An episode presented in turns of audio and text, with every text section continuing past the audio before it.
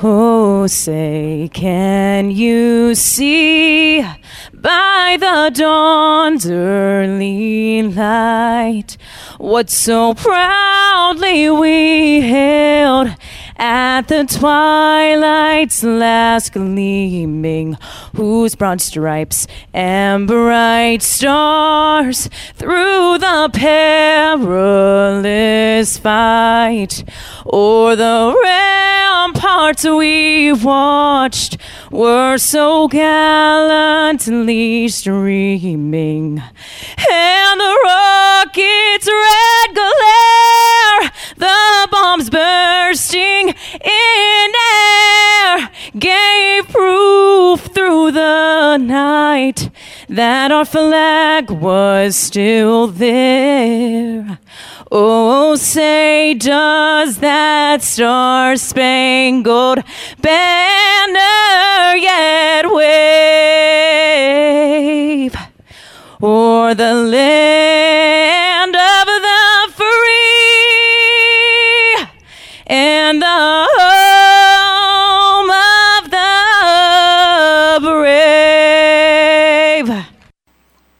Fans, good evening and welcome once again to Rapping on Racing, September 28, 2020.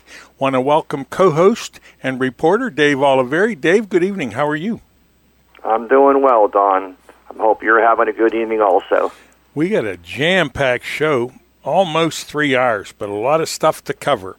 Hey, our guests include Jennerstown Speedway General Manager Billy Rebar, 2020 Street Stock Champion at Jennerstown, Casey Flegel, Lynn Paxton from the Eastern Museum of Motorsports. Dave, let's talk about our trip out there.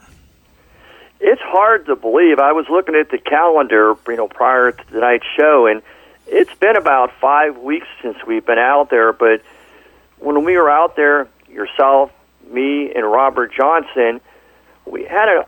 It took us really two. We maybe condensed it into a day, but it took us two days to really thoroughly go through the museum. And one thing that I took upon it from the the, the interviews that we had with Lynn, the length of the time that the muse, museum has been there, Dawn.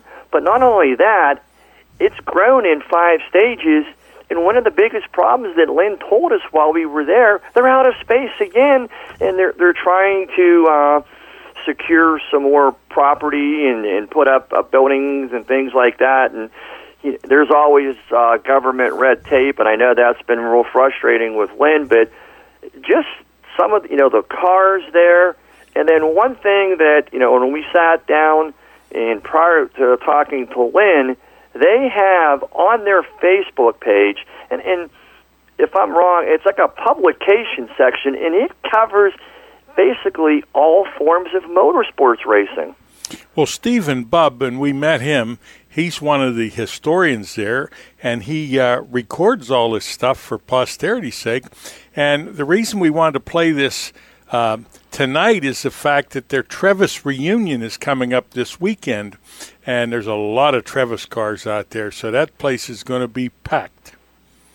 The sad part about what happened this year, I know that's something that you were looking forward to, and even though they're going to still have the reunion, it, it, again, and it's a good thing that they're having it, but they're going to have to have it within, you know, government regulations and moderations and whatever. And at least they're having it so that the Trevis guys will have a good opportunity to get out and, and see one of the, uh, you know, the best sprint cars that ever, you know, we saw in our era, Don.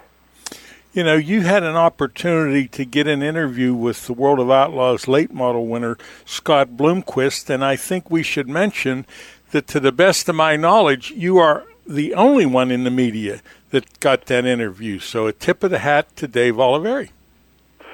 Thank you, Don. One thing that's, again, we have things that we like to do and things we don't like to do, but the World of Outlaws, unfortunately, the only people that are able, that are in the pit area that have a, a pit pass or pit credentials are able to, to mill around and, and talk to the drivers. And unfortunately, you know, the fans, as much as they would have liked to seen Scott you know, after the race, they weren't able to do so. And that's both in the sprint car division and in the, the late models. And I, I have a a little bit of a relationship with Scott, and Scott's not the most quickest when he after the race. He takes his time, but I thought it was real important uh, because of who Scott is, and it was his first win in, in a couple of years in outlaw competition, let alone it was first win in a year, and just you know being one of the greatest of all times. And I, I think the listeners will like the interview. It's not your typical. I did it in the pits, and it's not a typical victory lane interview, but I, I think.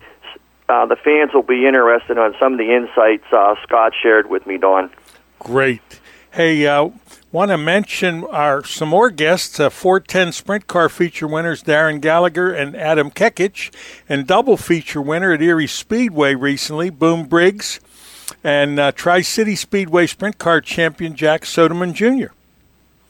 If you've missed any of Monday's program, you can go to rappinonracing.com.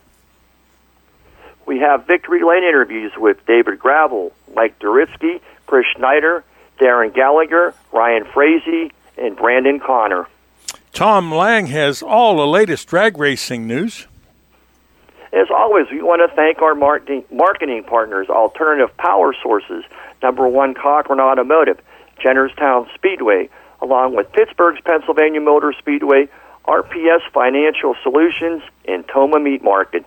And as always, I want to thank you for all your hard work. I mean, uh, we couldn't do half the things on the show if you weren't available and willing to go out and make the sacrifice and drive to all these tracks and get all these nice interviews, and it's very much appreciated.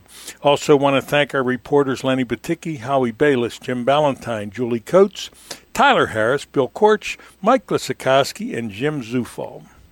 And behind the scenes, Tom, we want to, again, special thanks to our senior engineers and our technical advisors, Bill Korch, Ted Luzik, and Gary Scott, along with Bob Miller, our multimedia data collection facilitator. How about if we cover some results? I want to kick things off with Lernerville. Uh, David Gravel put himself in a place to take advantage of an opportunity, and he capitalized on it. With two laps remaining in the 35 lap World of Outlaws sprint car main event, leader Sheldon Haudenschild suffered a breakdown, blowing a tire and having the lead from the green flag in a performance that was very uh, inspiring. The Connecticut Yankee in the Outlaw Court capped off the week that saw him collect wins of over $65,000 in earnings with a victory in the annual Commonwealth Clash. And I'm referring to David Gravel there. But for more in depth coverage of the World of Outlaws on Saturday uh, and some other big news at Lernerville, you want to go to their podcast. Uh, Eric Westendorf, Gary Heeman, and Mitch. Uh, they do a nice job. As a matter of fact, you ought to try it after every race night. But there's some big news on there, and we're just going to tease you with that. You'll have to listen to find out. Michael's Mercer Raceway completed another exciting, exciting race night on a beautiful late September Friday evening during the fall brawl. Adam Kekich dominated the 410 sprint feature to collect his third Mercer Winner of the year and going three for four in the events held at the Speedway this year. Dave Murnick entered a drought of over a year by winning the big, big block versus the small block matchup by seven seconds over Rex King Jr. Jimmy Morris ended an even longer streak, winning his first Mercer 305 sprint feature since 2014, beating last year's points champion Jake Gamola. I think the fans will also enjoy your interview with Adam Kekich, where you explain why he hasn't been racing as often as he would like to. So, just another uh, real nice item for today's show. Hey, at the Latrobe Speedway, Fast Track went to Ryan Frazee. The Pro Stock winner was Brandon Connor. Anthony Montepart won in the Pure Stocks. Four cylinder was Dylan Burkett, and the EMOD winner was Nolan Dalton. The last, the last regular five star show of 2020 at Raceway 7 saw seasoned veterans grabbing wins and cash, cash prestiges they go along with them. Billy Henry went to victory lane for the first time in five years in the Rush Late Models finale. Champion Mike Petoskey was the winner in the EMOD season ender. Pat Fielding, another former champion, prevailed in the street stock features, and newly crowned Nate Young showed his championship form in the Economods feature, and Mark Lawrence won his sixth mini stock of the year, the most wins of any driver at Raceway 7 in 2020. things are winding down, but we still have a bunch of material to cover. Uh, I want to tell everybody that our October 5 show will be the final regular show, and then in November through April, uh, we'll be doing it the first Monday of each month. Don, while we're talking about Raceway 7, and you know, I had an opportunity opportunity this past weekend to go to two different outlaw shows. Uh, the folks at Thunder Mountain Speedway had the late model series there both Friday and Saturday and Dawn. Our people got the chance to see both the Outlaws and the Sprints and the late models, and again this weekend, another touring series coming in the western Pennsylvania area. Again, we mentioned Raceway 7, the Lucas Oil uh, their late model series is going to be at Raceway 7 on Friday, and they're going to be traveling southward to Pittsburgh's Pennsylvania Motor Speedway on Saturday. So a Friday, Saturday show for Lucas Oil fans. I'm looking forward to it.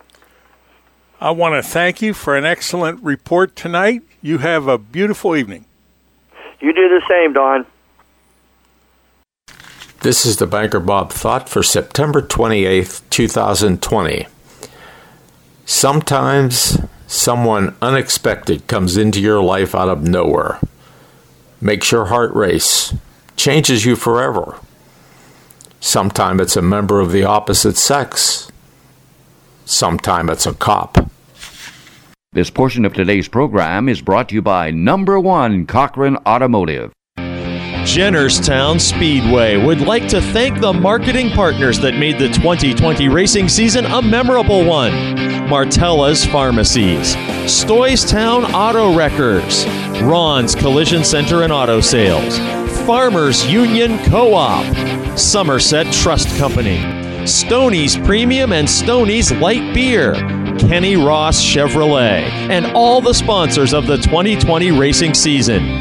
Congratulations to the Jennerstown Speedway champions late model champion Albert Francis, modified champion Anthony Aiello, street stock champion Casey Flegel, charger champion Dale Kimberly, four cylinder champion Jeff Vassos.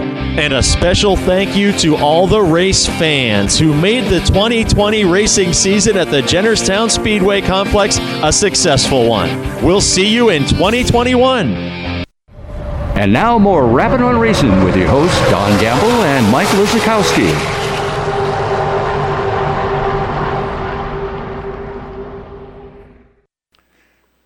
All right, fans, joining us now is Mike Lisakowski with the Jennerstown Speedway season wrap up. Uh, Mike, good evening. How are you?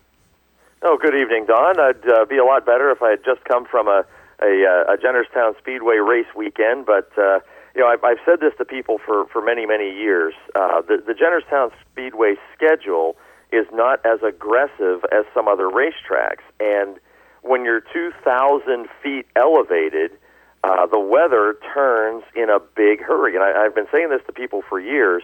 Uh, there's a reason that every corner around Jennerstown Speedway has a ski resort uh, because the weather turns pretty nasty pretty quickly up there. And I know we had a, a great weather weekend, but you can't predict that when you put the schedule together. So, as you mentioned, this is the wrap up report for the 2020 racing season as the Jennerstown Speedway will reopen again in 2021. And just wanted to make sure that we acknowledge the accomplishments of the drivers in all five racing divisions who earned top 10 places in the final point standings. Uh, we'll begin with the Farmers Union Co op Chargers.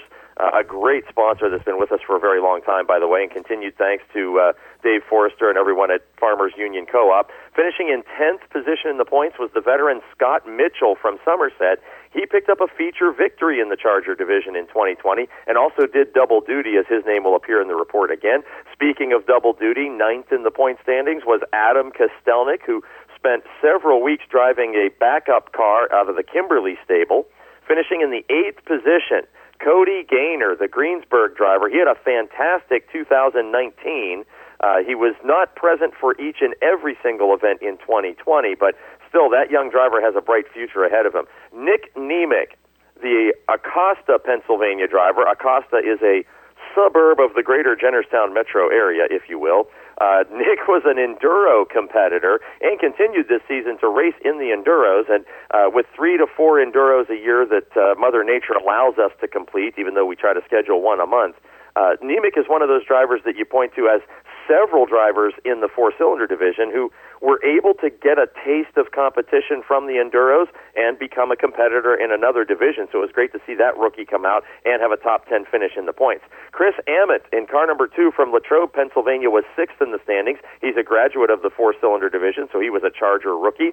Steven Singo finished fifth in the point standings. The longtime veteran from Hooversville, Pennsylvania, is such a popular driver, and he had the crowd absolutely whipped into a frenzy when he grabbed a victory in 2020. Congratulations to Stephen on finding Stoney's victory lane once again, finishing fourth in the point standings and a candidate to be the most improved driver in the division.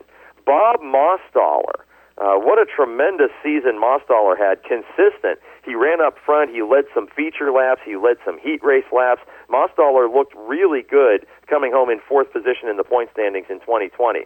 Finishing third was probably the biggest story of the year in the Chargers. Will Heminger from Stoystown placed in the podium positions in the final standings as a 14 year old rookie he very, very quickly got the handle of a Charger race car. He raced at the front for the entire second half of the season.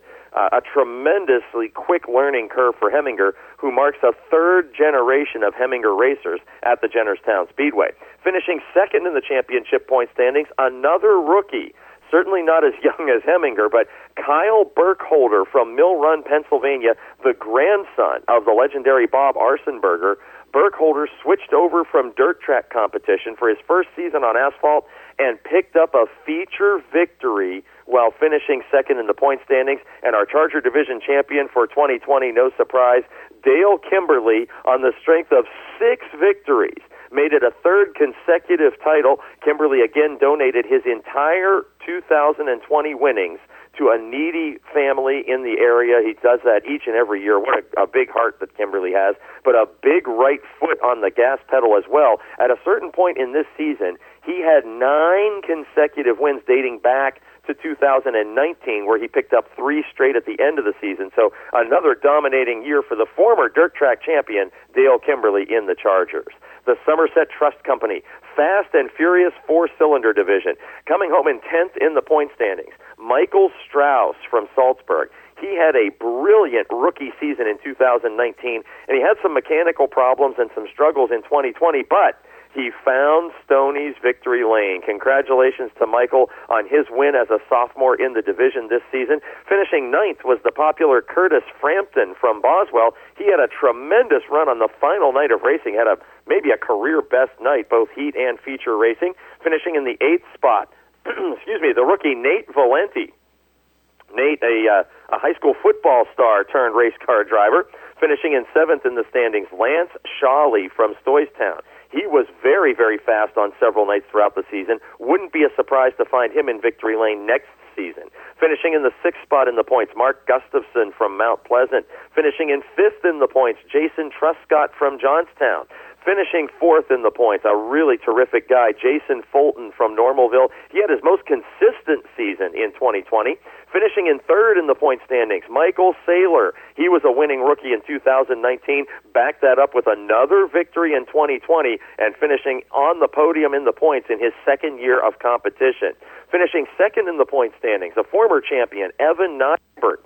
Nybert was the leading winner of 2020. Got the test drive modified a couple of times as well. Four victories on the season for Somerset's Nybert, coming home second in the in the points chase and picking up the championship. A dirt track convert, a rookie to the asphalt, who won on opening night. His very first asphalt race, he found victory lane. Followed that up with two more wins. So, with a season producing three victories as a rookie, Stoystown, Pennsylvania's Jeff Vassos picked up the championship title in the Fast and Furious four cylinders sponsored by Somerset Trust. A shockingly brilliant season for that driver from Stoystown. Moving on to the Street Stock Division, sponsored by Ron's Collision Center and Auto Sales. Tenth in the point standings, Scott Mitchell. He did double duty all season long, and probably the prettiest street stock in America the 1974 Chevelle bodied machine for Mitchell was very, very quick all season. Did not race every week, but finished top 10 in the points nonetheless. Harold Myers of Friedens, Pennsylvania, a true rookie to competition. It took him a few weeks to really get the handle, starting out several divisions up the ladder. Of course, you know, the progression tends to be maybe enduro before four cylinders and then chargers. Well, Myers jumped right into the street stock division, and by season's end, Myers was looking like a top 10 driver and placed exactly that in the point standings. Finishing in seventh spot, big story of the season, the rookie Brent Bickerstaff from Harmony. He leaped up the Jennerstown divisional ladder after a pair of championships in the four cylinder division. And his beautiful street stock gave him some much needed experience in rear wheel drive competition, and he finished seventh in the final point standings.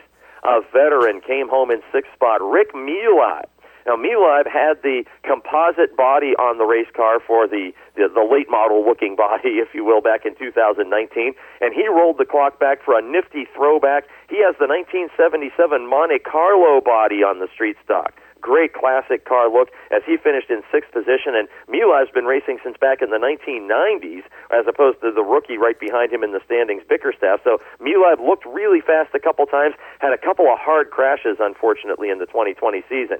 Coming home in fifth in the point standings, the rookie Jeff Barclay from Rockwood, Pennsylvania. He was a former dirt track modified light competitor, finishing in fourth spot and looking very strong several times. Angie Kimberly of Sutersville, a heat race winner during the season. Kimberly had some outstanding runs in 2020. Unfortunately, there were some mechanical problems that plagued that team throughout the season as well. Coming home third in the point standings, Mel Wilt from Hollidaysburg, the longtime veteran, is a multi-division winner in his Jennerstown career, but did not find Stoney's victory lane in 2020 because the top two drivers in the standings were the only two winners of the season, coming home in second position in the championship chase. It was the 2019 champion, Aaron Van Fleet from Scottdale. He was a three time winner on the season and picking up the championship in the street stock division. Casey Flegel of Friedens six victories on the season for Flegel. He's been a winner in four cylinders, he's been a winner in Chargers, and now a champion in the street stock division. Moving on to the modified division, coming home 10th in the point standings. Jim Bojack, the popular and likable guy from Hollsopple, Pennsylvania, finishing in ninth position from a family of dirt track racers, Brad Milburn from Shellsburg, Pennsylvania finishing in eighth position and looking very strong in the last few weeks of the season. Popular Cindy Shawless from Somerset placed eighth in the championship point standings. A difficult, difficult year for the driver, finishing seventh in the points chase. Adam Kostelnik from East McKeesport, who destroyed a car backing into the outside retaining wall in turn one with just a couple of weeks left. He acquired one of the cars that he used to win all the Motordrome championships from the Viglione racing team late in the season. So expecting big things from Adam next year, but definitely a struggle for him in 2020. Coming home sixth in the point standings, one of the biggest stories of the year, dirt track late model superstar Doug Glessner became an asphalt racing rookie. He placed sixth in the point standings and really figured that car out toward the later part of the season. Finishing in fifth, one of the hard luck drivers of the season, Pittsburgh's Racing Jason Bush in car 42. After a couple of seasons of finding Stoney's victory lane, Bush did not find victory lane this season, and it was all because of Lady Luck, as he was so close to a win so many times in the early part of the season, only to have strange, strange things happen to that team. John Fama finished fourth in the points. He was a former driver at the sorry at the Thunder Valley Speedway in his hometown of Central City. He was like many other drivers, a dirt tracker who became a rookie in 2020 on the asphalt and was very, very smooth from the very start of the season, earning fourth in the points chase finishing third with three victories in 2020. R.J. Delappy, the young driver from right in Jennerstown, Pennsylvania, he was a former four cylinder winner, and that second generation driver was so fast in the first half of the season. They struggled a little with the setup after the midway point of the season, but he still finished third in the standings. Two wins on the season for Tom Golick, The West Newton, Pennsylvania veteran came home as the runner up in the championship points battle this season and earning a third consecutive championship. Anthony Aiello from White Oak, Pennsylvania. Four victories made him the leading winner again in 2020. And Anthony Aiello from White Oak, a second generation racer. He was a winner in Chargers, a champion in the street stocks. And congratulations to Anthony on three straight titles in the modifieds. And of course, the modified sponsor, Stoystown Auto Wrecking. Can't thank them enough for all that they do. Our track photographer Benji is our uh, our connection to Stoystown Auto Wrecking, so to speak. But the folks at Stoystown Auto Wrecking and Stoystown Auto Sales are such a big part of the racing action because they also sponsor the big special events for the modifieds at the uh, at the Mount, at the Motor Mountain Masters weekend this season. It was Ohio invader Rick Cibola who picked up that large paycheck courtesy of Stoystown Auto Wreckers. So continued thanks to them. And as we look at the late model division, sponsored by Martella's Pharmacies, we take a look at the top 10 in the point standings. Former winner Zane Farrell from Ruffsdale finished 10th in the points. Former champion of the trucks, Todd Price, in his number 96 machine from Bedford, was in the ninth position in the final standings a very difficult year for Mike Heminger. Hollywood came home eighth in the point standings. That team struggled all season with brake problems and rack problems, lots of mechanical woes for the number 72 team as he's been a multi-feature winner for the last couple of seasons. Finishing in seventh and looking very strong at the end of the season, Paul Fest Jr., the son of a Jennerstown Hall of Famer from Mount Pleasant, he was seventh in the points, but looked poised for a career first late model victory as a sophomore to that division in the last few weeks of the season, finishing sixth in the points. Joe Maruka from Slickville, who finally got the monkey off his back with a feature victory in 2020. I can't remember a driver in my lifetime who had been so close to so many feature victories, leading laps late in the going, all the way back to the old Motordrome Speedway and repeatedly at Jennerstown. Maruka finally found Stoney's victory lane in 2020. Finishing fifth in the points, Gary Wiltrout, the two-time former Jennerstown champion at his home track. Of course, the Somerset driver picked up a victory in 2020 as well. Uh, always looking strong is Wiltrout. Uh, fifth in the point standings. They as well had a couple of mechanical problems and crashes not of their own fault plaguing their season. Finishing fourth in the points, Jared Barclay from Somerset, a sophomore to the late model division, a former winner in the modifieds, and I would bet the farm that Barclay will be a winner in 2021. He had heat race wins in his rookie season, heat race wins in his sophomore season, and toward the end of the year, he looked just as fast as he did in 2019 as he was a very impressive rookie. I think Barclay had a few struggles early in the season, but I can guarantee you that Jared Barclay will be a Stoney's Victory Lane visitor in 2021. Third in the points chase by only a scant margin of seven points was the leading winner of 2019, Teddy Gibala. He was the defending champion coming into the season. He earned two big victories on the year, finishing second in the points by four markers. Was five-time champion Barry Awtey as the home track favorite, scored two victories late in the season, and picking up the championship, Painesville, Ohio's young Albert Francis. With three victories on the season, Francis was undefeated in heat races until the month of September. He lost only one heat all season long, and in his very first season of Racing Weekly at the Jennerstown Speedway, Don, we have a teenage champion in Albert Francis from Painesville, Ohio. A great season for the Francis Racing Team. A great season and a great report. Mike, we thank you for being with us. You have a nice evening. Same to you, Don. Let me save. Number one Cochran Automotive began as a small Pontiac dealership in 1965 and quickly became the number one name in Western Pennsylvania automotive sales and service.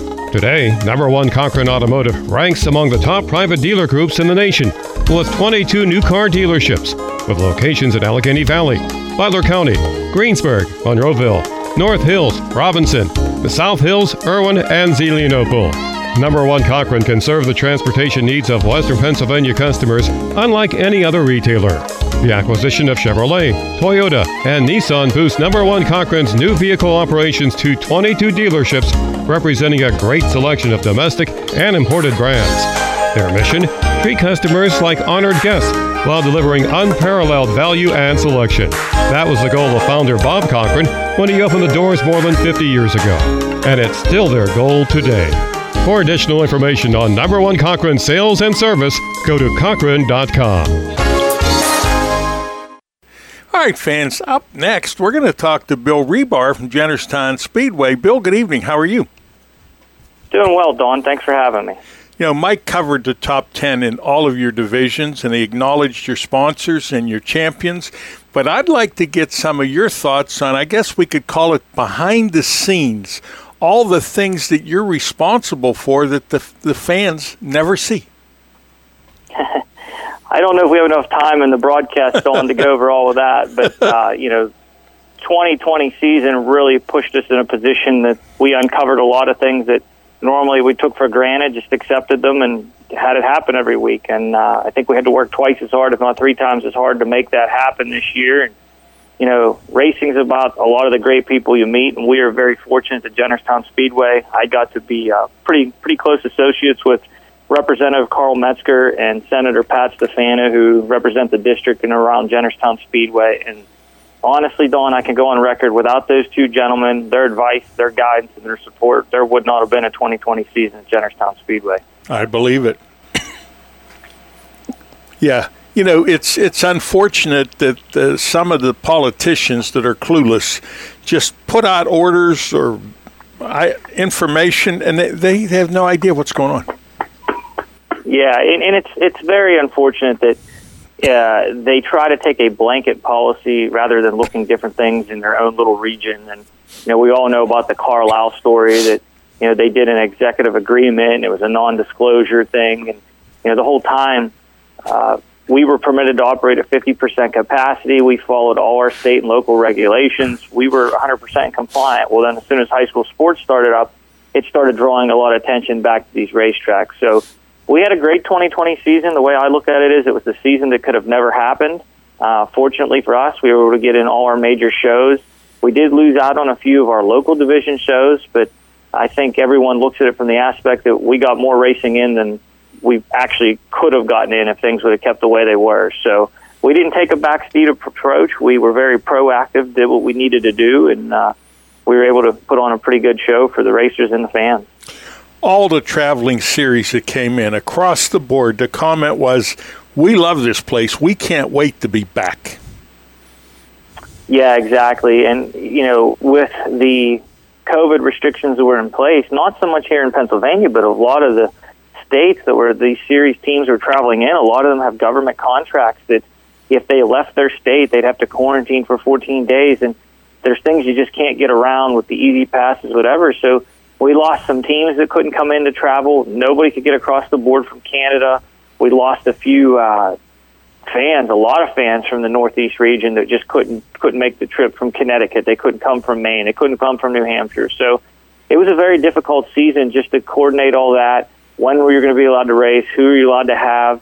Uh, you know, you read about a lot of things in the news. I'm not going to lie to you. I quit watching the news. I don't pay any attention to it other than the regulations we have to follow because you just don't know what to believe anymore. And ourselves here, Jennerstown, got caught up in a little bit of a fake news story that everything's been resolved. But it's just very scary that you have to tiptoe around because one person, you know, I, I think it's totally horrible that the governor won't let fans into the high school sports, but yet people can go to a racetrack. But that's not the racetrack's fault uh, that's they need to be calling the governor's office, not the racetrack. So it's, it's been a very touch and go season.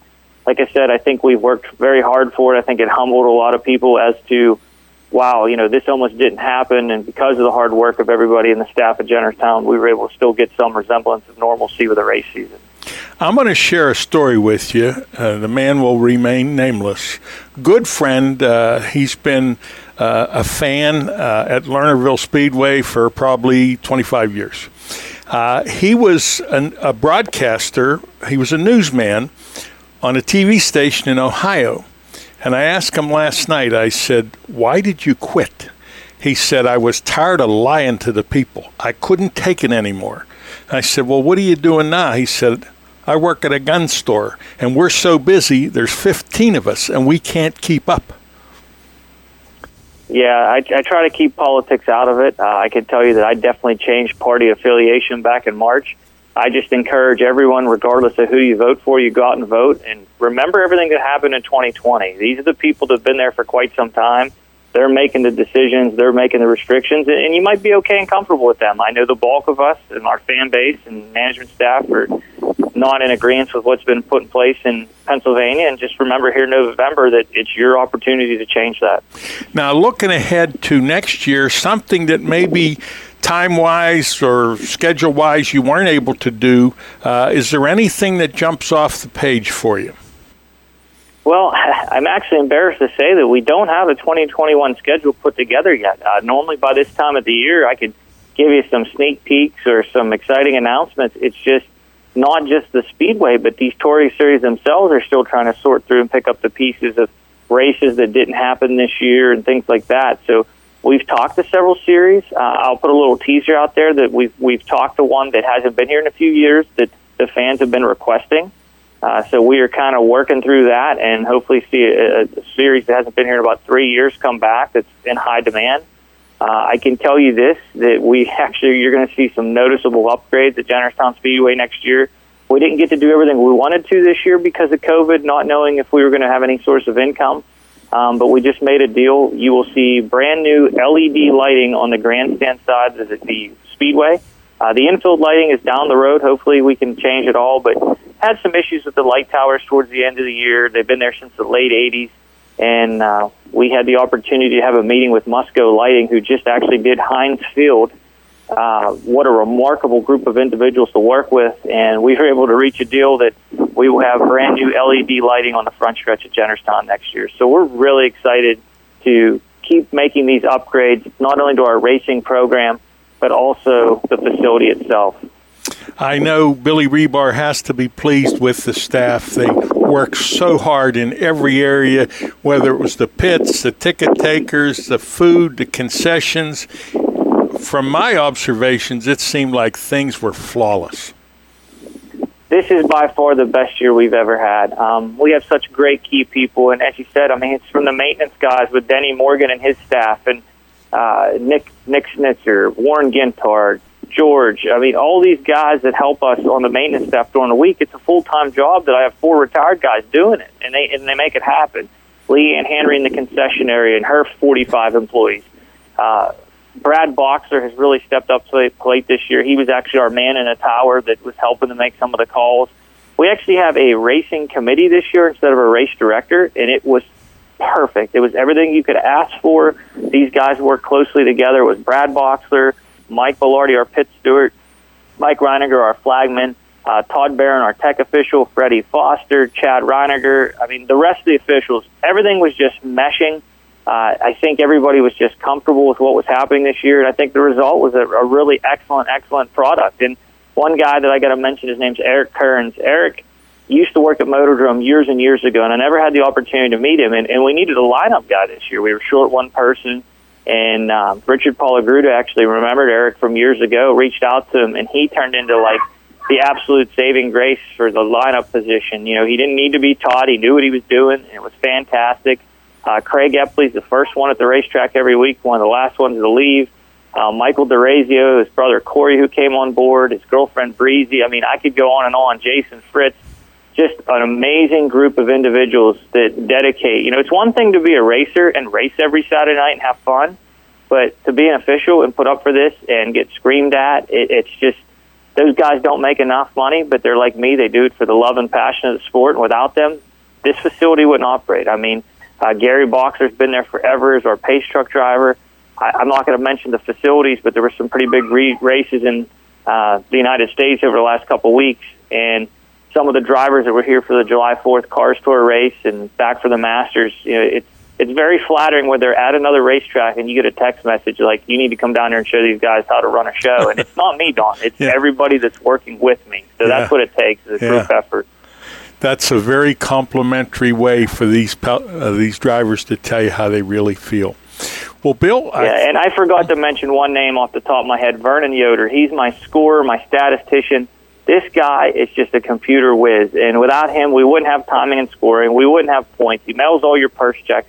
I mean, there's just so many people that are involved in this that, you know, it's like a duck on the water. When you show up at the track, we want to make it look as flawless and seamless as possible. But deep down inside, these guys don't sit down. I mean, I know I put about 12, 13 miles on a night, I know it's hard to believe Mike Belardi puts that much on as well because he's a pretty big boy, but uh, he needs to do that about four days a week, and maybe we'll get him slimmed down. But uh, at the end of the night, we, we leave it all on the table.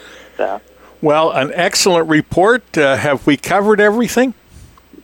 I believe so, Don. I just want to let everybody know that uh, once again, we're working hard on getting the rules out there. We're also working on putting together a banquet. It's kind of hard right now when everywhere you call has these COVID restrictions, even though the, the Supreme Court said we didn't have to follow them. They're still following them, so it's pretty hard to have a banquet with 250 or more people. But we are working diligently. We're going to work through this, whether it's this fall, whether it's this winter, or whether it's this spring. There will be a 2020 banquet to honor our champions. So we're working closely on that. We're also working on getting the rules tweaked. Uh, very few minor changes, maybe wording. And also, we're really excited about that Pro Stock division in 2021. Uh, you can actually visit a new Facebook page that we created. It's called Jennerstown Buy, Sell, Trade. Uh, I just posted two cars here a little bit ago that are for sale in the local region. As of right now, Don, I have eight drivers, eight drivers that have purchased equipment or had equipment that will be racing next year. So we're really, really pumped about what this division is going to turn into. That is wonderful news. I think it was a great year under the circumstances. I want to thank you for being with us, and you have a nice evening. Thank you, sir. All right. Racers, race fans, or campers, are you looking for power on demand and excellent service? Then see our friends at Alternative Power Sources. Alternative Power Sources offers a complete line of generators and the ability to provide turnkey projects from sales and rentals to service, maintenance, and installation. Alternative Power Sources Incorporated, located in western Pennsylvania, has proudly served homeowners and businesses in Pennsylvania, Ohio, and West Virginia since 1995. Alternative Power Sources is dedicated to providing reliable generator solutions. Their brands include Blue Star, Noller, ASCO, Yamaha, PowerTech, and Southeast Power Products. The sales force at Alternative Power Sources has over 60 years' experience in the generator field, providing you with the best resources to design the generator package that meets your needs and specifications and to supply the top of the line specified products. If power on demand and excellent service are important to you, then call Alternative Power Sources at 1 800 894 4455. All right, fans, joining us now is Casey Flegel, the 2020 Street Stock Champion at Jennerstown Speedway. Casey, good evening. How you doing, buddy? Good. That has a nice sound to it. 2020 Champion. Yeah, it definitely does. And you, you closed out the year. You won the heat and won the feature in a pretty tight point race. I mean, you only had 10 points on uh, Aaron Van Fleet. One bad heat race or one mishap in the feature – and he would have been the champion. Oh, absolutely. It's been uh, it's been a tight race all year um, with Aaron there. Uh, actually, after after five races, um, we were, or after four races rather, we were tied for the points. It was like back and forth of me being up four points and being tied. So it was definitely a tight race, uh, you know, a tight points race. And uh, thankfully, we were uh, fortunate enough to have good luck and uh, were able to pull it off. Well, and he's he's tough. He's a former champion, so you were running against some good competition. But I want to rewind back to when I first saw you there and when you started out. What division did? You, and you were a former dirt track guy. What was the division you first started at at Jennerstown? I, I started in a four cylinder in 2015. Uh, actually, my uncle is uh, Barry Awtey, and uh, I used to help him whenever I was younger. And I started racing on the dirt, and uh, always ran four cylinder. And then uh, I actually got a ride in a super late model on the dirt for a while, uh, for a season and a half, and uh, that was a lot of fun. And then I took a year off, and I decided I wanted to race again. So I actually bought um, one of my old one of my old four cylinders that I sold to a buddy of mine. I actually bought it back off of him and I ran it one time at Dog Hollow, and it got tore up. And I built a new car, and I was always over with Barry and Donnie and you know his guys, and they were always on me about trying the asphalt out, and I was always a diehard dirt man, and I'm like, ah, I don't want to do that. And finally, they talked me into it, and I started over there in 15, actually like a couple races into 15, and I ran one time and I was hooked, and I haven't I haven't looked back since. And and you've won in anything I've watched you race in. You've won in it. Uh, curiosity though, and I always ask the drivers, how did you pick your number? Um, that's kind of a funny story. Uh, I used to when I first got my, uh, well, actually, it was it would have been my third my third four cylinder, but the car that I got my first feature win in um, was a Chevy Cavalier, and uh, I always like I started off with 13, and then I was 13C, and then when I bought that car, it was 68 uh, for my buddy Ray Wright, the guy who actually built the car, and I ran 68C for the rest of that year, and then I'm like, I want to go back to my own number, but there were so many people that had number 13, and I didn't really want to run a letter, and uh, a couple of buddies of mine said, well, why don't you just make why don't you just make your number 113? And I said, yeah, I kind of like that, and it, it just stuck from there. It's a very easy and recognizable number. How Cotton Dirt? How many years have you been racing? I started in 2010 at Thunder Valley, um, and I ran 10, 11, 12, and 13. Um, halfway through 12 and 13 was in the super late model, and then I took 14 off and part of the season in 15, and then and then got back to. That's whenever I switched to asphalt. Actually, I ran asphalt and dirt. At one point in time, I had seven cars. Whoa! Uh, so it was pretty easy for me to bounce around wherever I want, wherever I wanted to go. You know, pavement, asphalt, uh, any, any pretty much any track I wanted to go to, I had a car set up to go. How does a guy end up with seven cars? because I build them for people, and then they decide that they don't want to do it anymore or whatever, and I end up buying them back off of them because I don't want, I didn't want uh, anybody else to get all the information that I worked so hard for uh, to figure out on my own. I guess having uh, Barry Awtey as an uncle is a good influence because uh, even though you're not running a late model, if you have some sort of a question, uh, he would be the go-to guy, and he, and he helps everybody. What what is amazing, he helps the other late model guys that he's racing against, and sometimes he sells them a car, and then he has to race against his own car, and oftentimes the cars are tough competition. Yeah, and and and on more than one occasion, he's been beaten by his own car. Yeah. uh, yeah, I'm I'm pretty much in the same boat. I try to help anybody out. Uh, you know, even if they're racing against me, I know like Jeff Barclay. One, you know, he asks me stuff, and I'm more than willing to give him, you know, any information that I can to possibly help him out. And the Burbridge boys. I mean, if anybody comes to me for help, I don't ever uh, I don't ever turn anybody away. I try to help as many people as I can. I know a lot of the guys in the four cylinder division, especially, you know, uh, they come and ask me for help and stuff like that. Like Evan Nybert, um, I don't know how many people know, but like that car that he that car that he's been racing over there for the last five years, I wouldn't have drove it on the road because it was it was rusted out that bad in the back. And I've been telling him and telling him and telling him. Well, I actually got him a new shell a couple months ago, and the plan was we were going to build him a new car this winter, and uh, he was just going to keep that car for a backup car just in case something would happen because he wants to run for another championship. Well, he got he got into that wreck last week, and it tore the rear axle beam clear out from underneath the car because it was it was rusted out so bad. And uh, he called me last Sunday and he said, "Hey, I'm going to bring that shell over so we can get started working on it and that way I'll be ready to go for next year. And I said, you bring your race car over. I said, drop it off. I said, go back over to Berlin and pick up that shell and get it over here. I said, I'll have you back at the track by Saturday. And uh, I worked on it Monday till like 9 o'clock at night. Tuesday worked on it till like midnight. And then Wednesday I worked on it.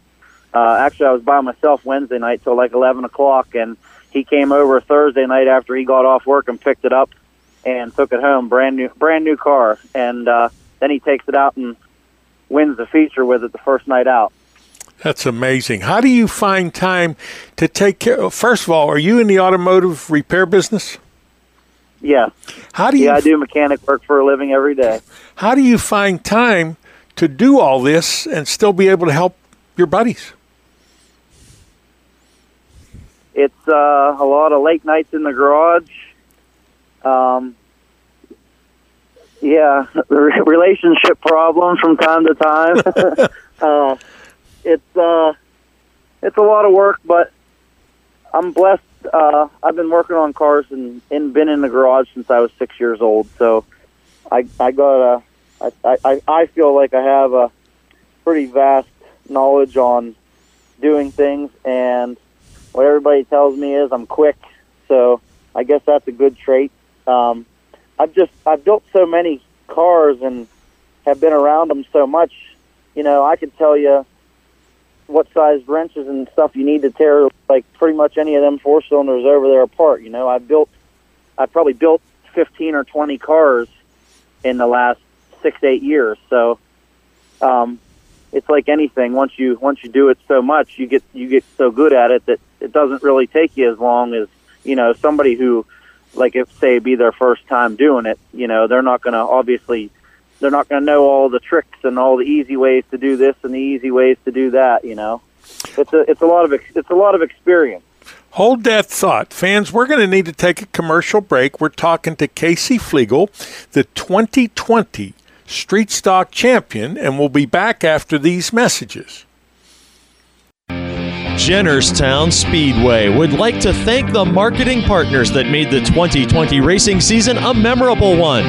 Martella's Pharmacies, Stoystown Auto Wreckers, Ron's Collision Center and Auto Sales, Farmers Union Co op, Somerset Trust Company, Stoney's Premium and Stoney's Light Beer, Kenny Ross Chevrolet, and all the sponsors of the 2020 racing season.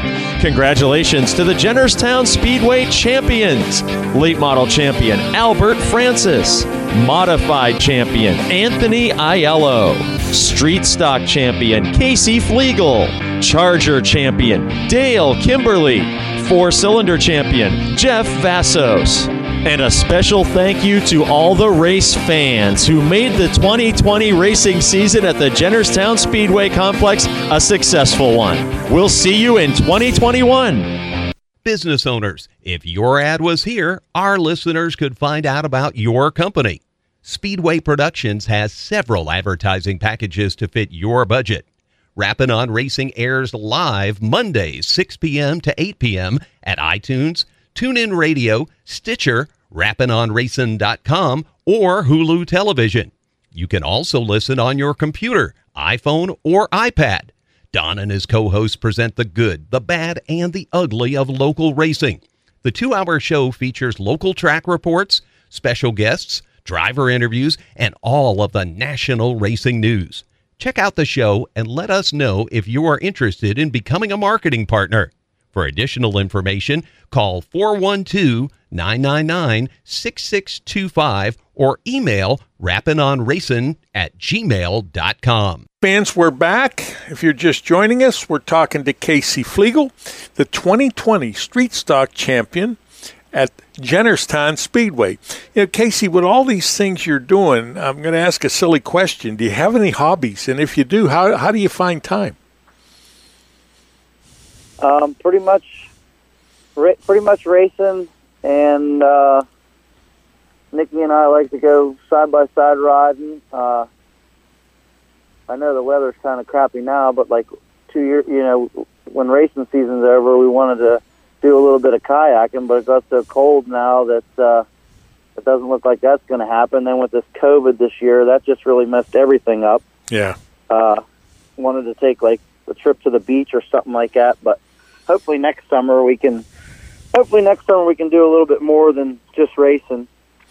Now you mentioned Nikki, and oh, I think it was last year, the year before I came over, and you were busy, and I wanted to get an interview, and they said, "Well, you're going to have to talk to my crew chief," and we never did get that interview. But she seems to be very involved in the sport now. Uh, was she a racer when you met her, or did you indoctrinate her into the sport? Uh, she, her her um, family has a garage also, so she's been kind of like around cars her whole life too. And then whenever we met, um, she started coming to the races with me, and uh, she enjoys it. She enjoys it as well. So I don't think she enjoys it quite as much as I do because she she seems to she has to pick up all my slack while I'm doing them late nights in the garage and everything like that. Um, but I definitely think that she enjoys being there and and watching me succeed at something that I love to do. Well, I've said it many times. If the lady in your life is on board with this, it's going to be a good season. If she isn't, it's going to be a long summer. So you're very fortunate that Nikki uh, is part of your program. Now, excluding last Saturday where you won the heat, the feature, and the championship, would that have been your most memorable moment in racing? Is there something that stands out even more than that? Um, winning winning the championship uh, was definitely uh, definitely a high point in my career. It's my first one. Um, but there was another. There, probably, I would say there's two other. There's two other um, things that I've done in my career racing that uh, rank right up there with it. Um, I won on a at Thunder Valley one night for a little, little girl who had cancer. Um, got the trophy from her family and that, and that was that was a very memorable moment. It was nice to have them there and get, you know, just see them happy. You know, even though it wasn't it wasn't a happy time for them, but it, uh, if that makes any sense. It does. And uh, also in 2017, um, when Izzy Behun from Central City had um, she had cancer and was sick, um, and I had uh, Sean Beam actually had his door wrapped and had a picture of her on it, and they were going to auction it off. And uh, I got a hold of Mike Satosky, and uh, I said, "Hey, I want to donate." I said, "I want to get a hood wrapped, and I want to donate it to be auctioned off as well." And uh, Brian Lowry from BSL Race Graphics, um, he did the wrap up for me. He didn't charge me anything. Uh, we put that on that hood.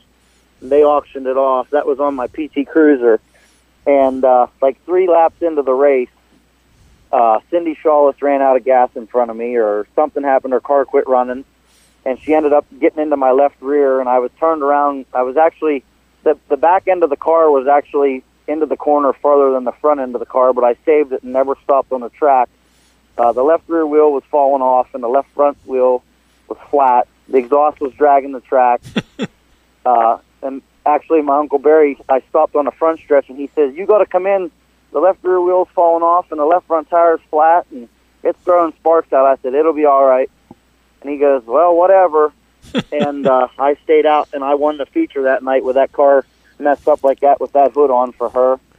And uh, between those three moments, I would say that's the that's the top three.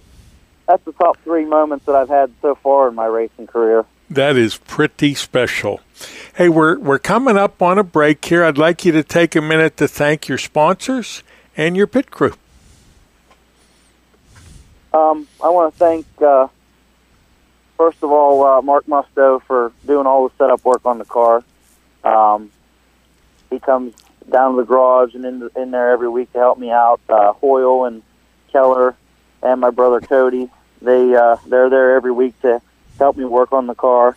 Um, of course, Nikki for putting up with me through race season and through working on everybody else's stuff, not not only mine.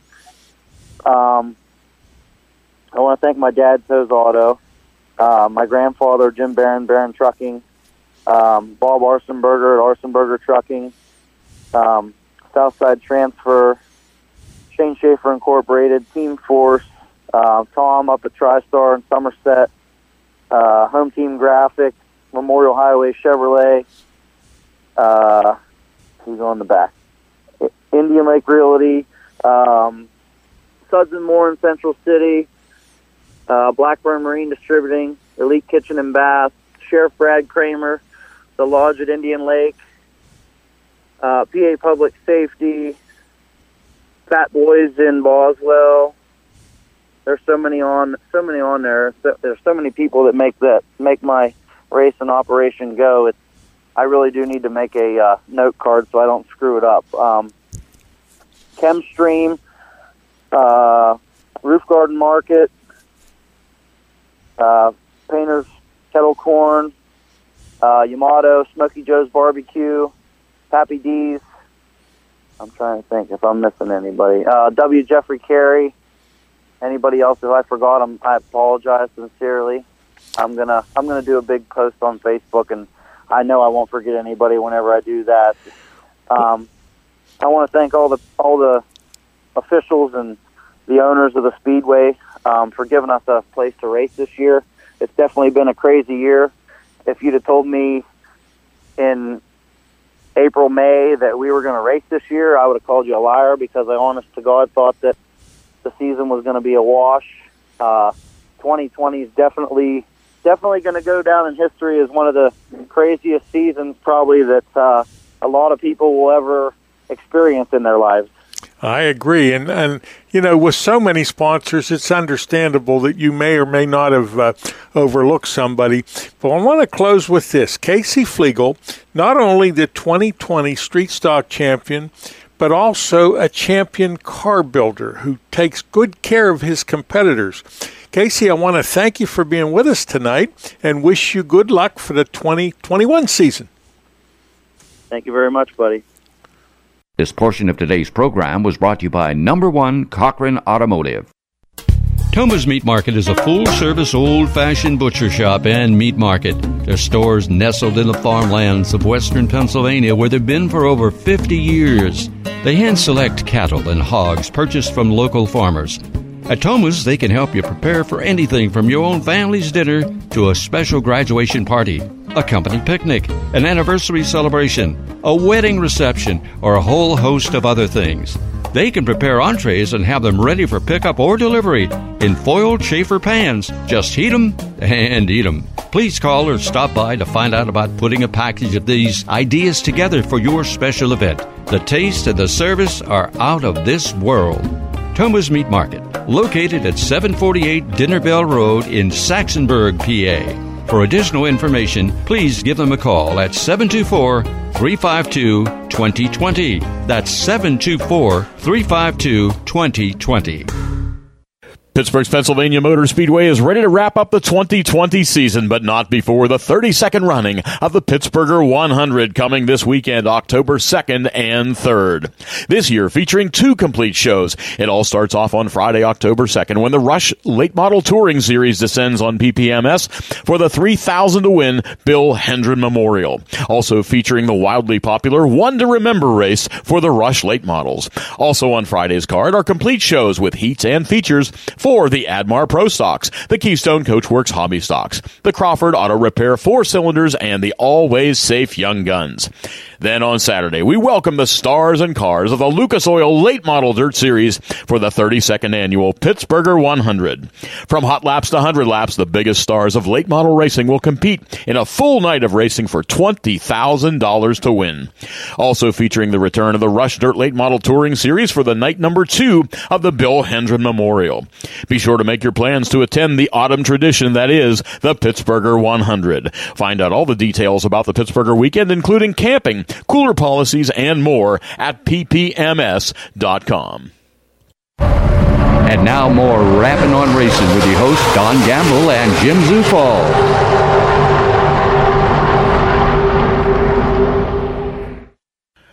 Another beautiful Saturday night greeted fans at Pittsburgh's Pennsylvania Motor Speedway this past Saturday, and it was all about the Willie White Memorial for the Admar Pro Stocks. That plus six or five other divisions, that is, the, the Admar Pro Stocks, of course, highlighting with the Willie White Memorial. But a lot of other racing went on on Saturday night, including our first topless show in quite a while, the Topless 25 for the Deal Automotive Rush Dirt Late models. Uh, drivers took their roofs off and got to see the drivers' heads there as they went by the front stretch. And we had a winner in Victory Lane, and that was Michael Duritsky in the 90J car. Logan Zarin coming across second.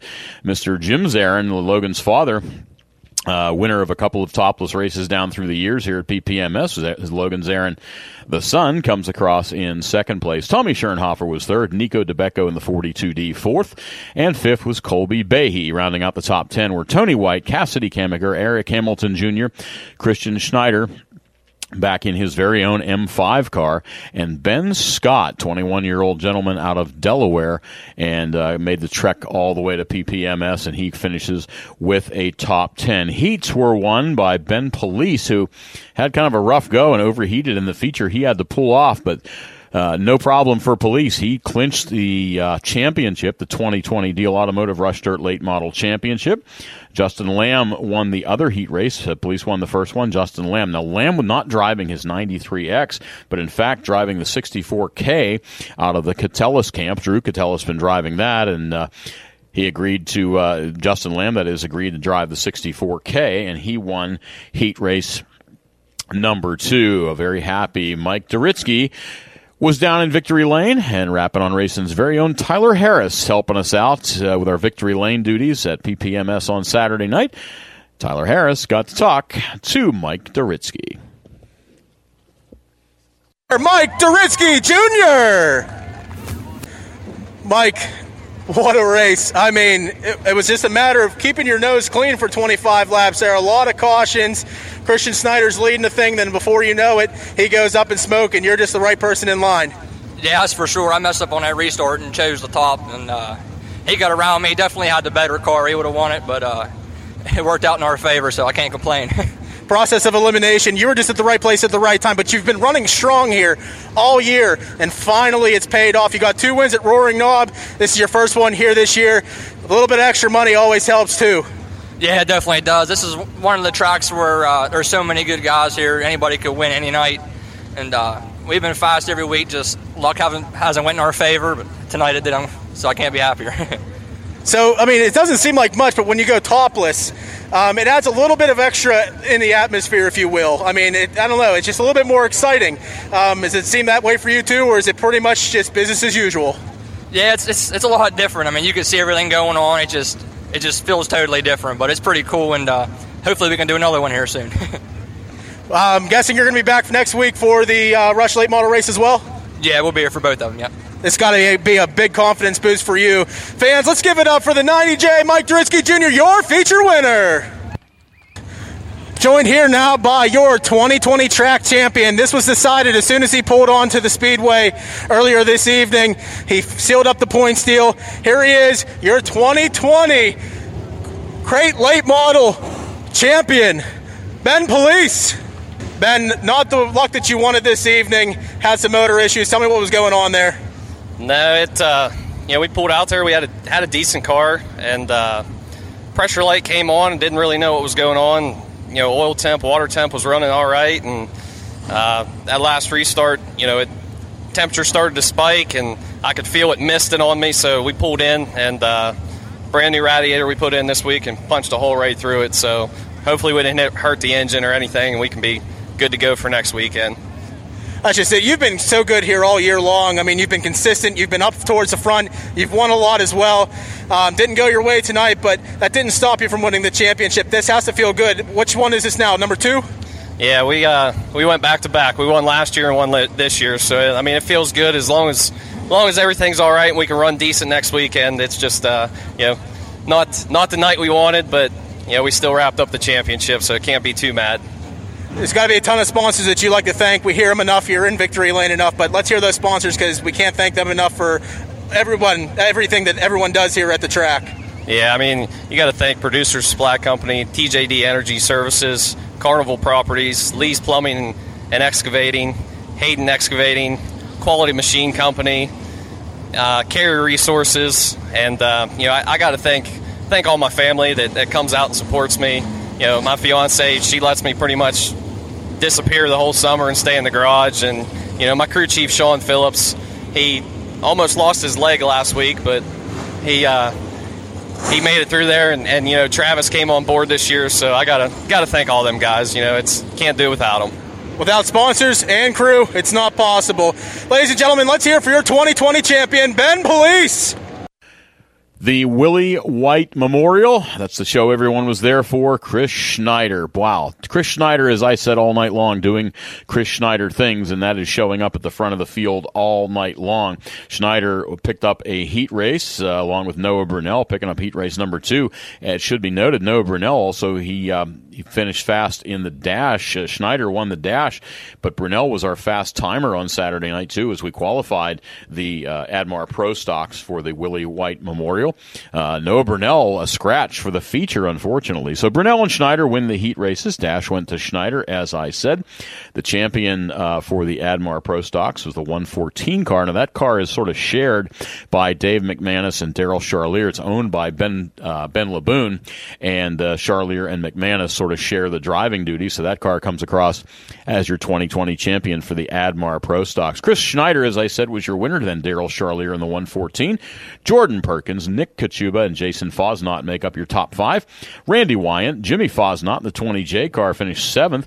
Ryan Moyer who had a crack at the championship, but not to be. He finished in eighth. Ninth was Bill Robertson and Chase Lambert in the 22 JR, finishing in 10th position. And Chris Schneider, once again, doing Chris Schneider things, and one of those things is standing in victory lane, and he had an opportunity to talk to Tyler Harris. Before we kick it down to Tyler Harris uh, with your winner, Chris Schneider, we're going to let you know there was a cash bonus, of course, for your Dash winner, but also for your hard charger. And your hard charger tonight is the 11T of Randy Wyant. Tyler Harris, it's all you, my man. Gentlemen, he just climbed out of the car. He's shaking hands. Give it up for your feature winner, the winner of the Willie White Memorial, Chris Schneider. Chris, I talked to you earlier. You said you got to start on the pole of the dash, hit all your marks, and you're going to win and you're going to look good, you know, as long as you do everything correctly. Start on the pole of the feature. I guess your advice carries over to that as well. You find yourself in victory lane. Hey, we're here. The car's a little tight, but uh, I seen Daryl getting underneath me. And normally you run the outside of this place and wind up the groove is kind of through the middle and kind of sweeping up to the outside. But I picked up on that, and uh, you know I just kept it in front of Charlier. I think he'd have know, he'd started up front. He'd been tough to beat, but hey, we started in front of him. I kept it up there. That's it. He was all over you for a while there, especially on those restarts. There was a lot of action going on behind you. I know it's kind of hard for you to see; these things don't have mirrors, but there was some things going on back there. But as you said, just keep it nice and smooth, keep it consistent, hit your marks. It'll all work out. Yeah, that's that's the deal. Pretty much like you said, just hit your marks, keep it out front winning these checks is nice, you know, these big checks, and uh, the money's nice too. But winning a race in memorial of somebody is always better, and especially when it comes to Willie White, uh, pretty much a track legend here. This one has to feel good. Yeah, that's great. We, we, like to honor him. He was a nice guy, a great guy. People loved him. Uh, I, I, never really, unfortunately, got a chance to meet him, but uh, it's it's cool. He runs, you know, ran runs the same number that I do, or actually, I'm running his number, I guess you could say, since he was here first. But uh, uh want to you know thank his family and thank all his uh, all the people that cared about the guy and thank for the racetrack for putting this on. Uh, thank Bob Walters for keeping my motors together. this one's still lasting from last year, built out of a bucket of junk. Uh, Mom and Dad, it's their 40th anniversary, so uh, you know, happy anniversary, Mom and Dad. yeah, it's my birthday too. Oh, today's your birthday. Yeah, yeah. Today is Chris Schneider's birthday. He wins on his birthday. Give it up for his birthday as well. Oscar also tells me uh, that's five in a row. Wow. I wasn't cotton. He pays more attention to that than me. I, I just focus on holding the wheel, but that's that's awesome. Thank you. Ladies and gentlemen, give it up for your feature winner and birthday boy, Chris Schneider, winner of the Willie White Memorial.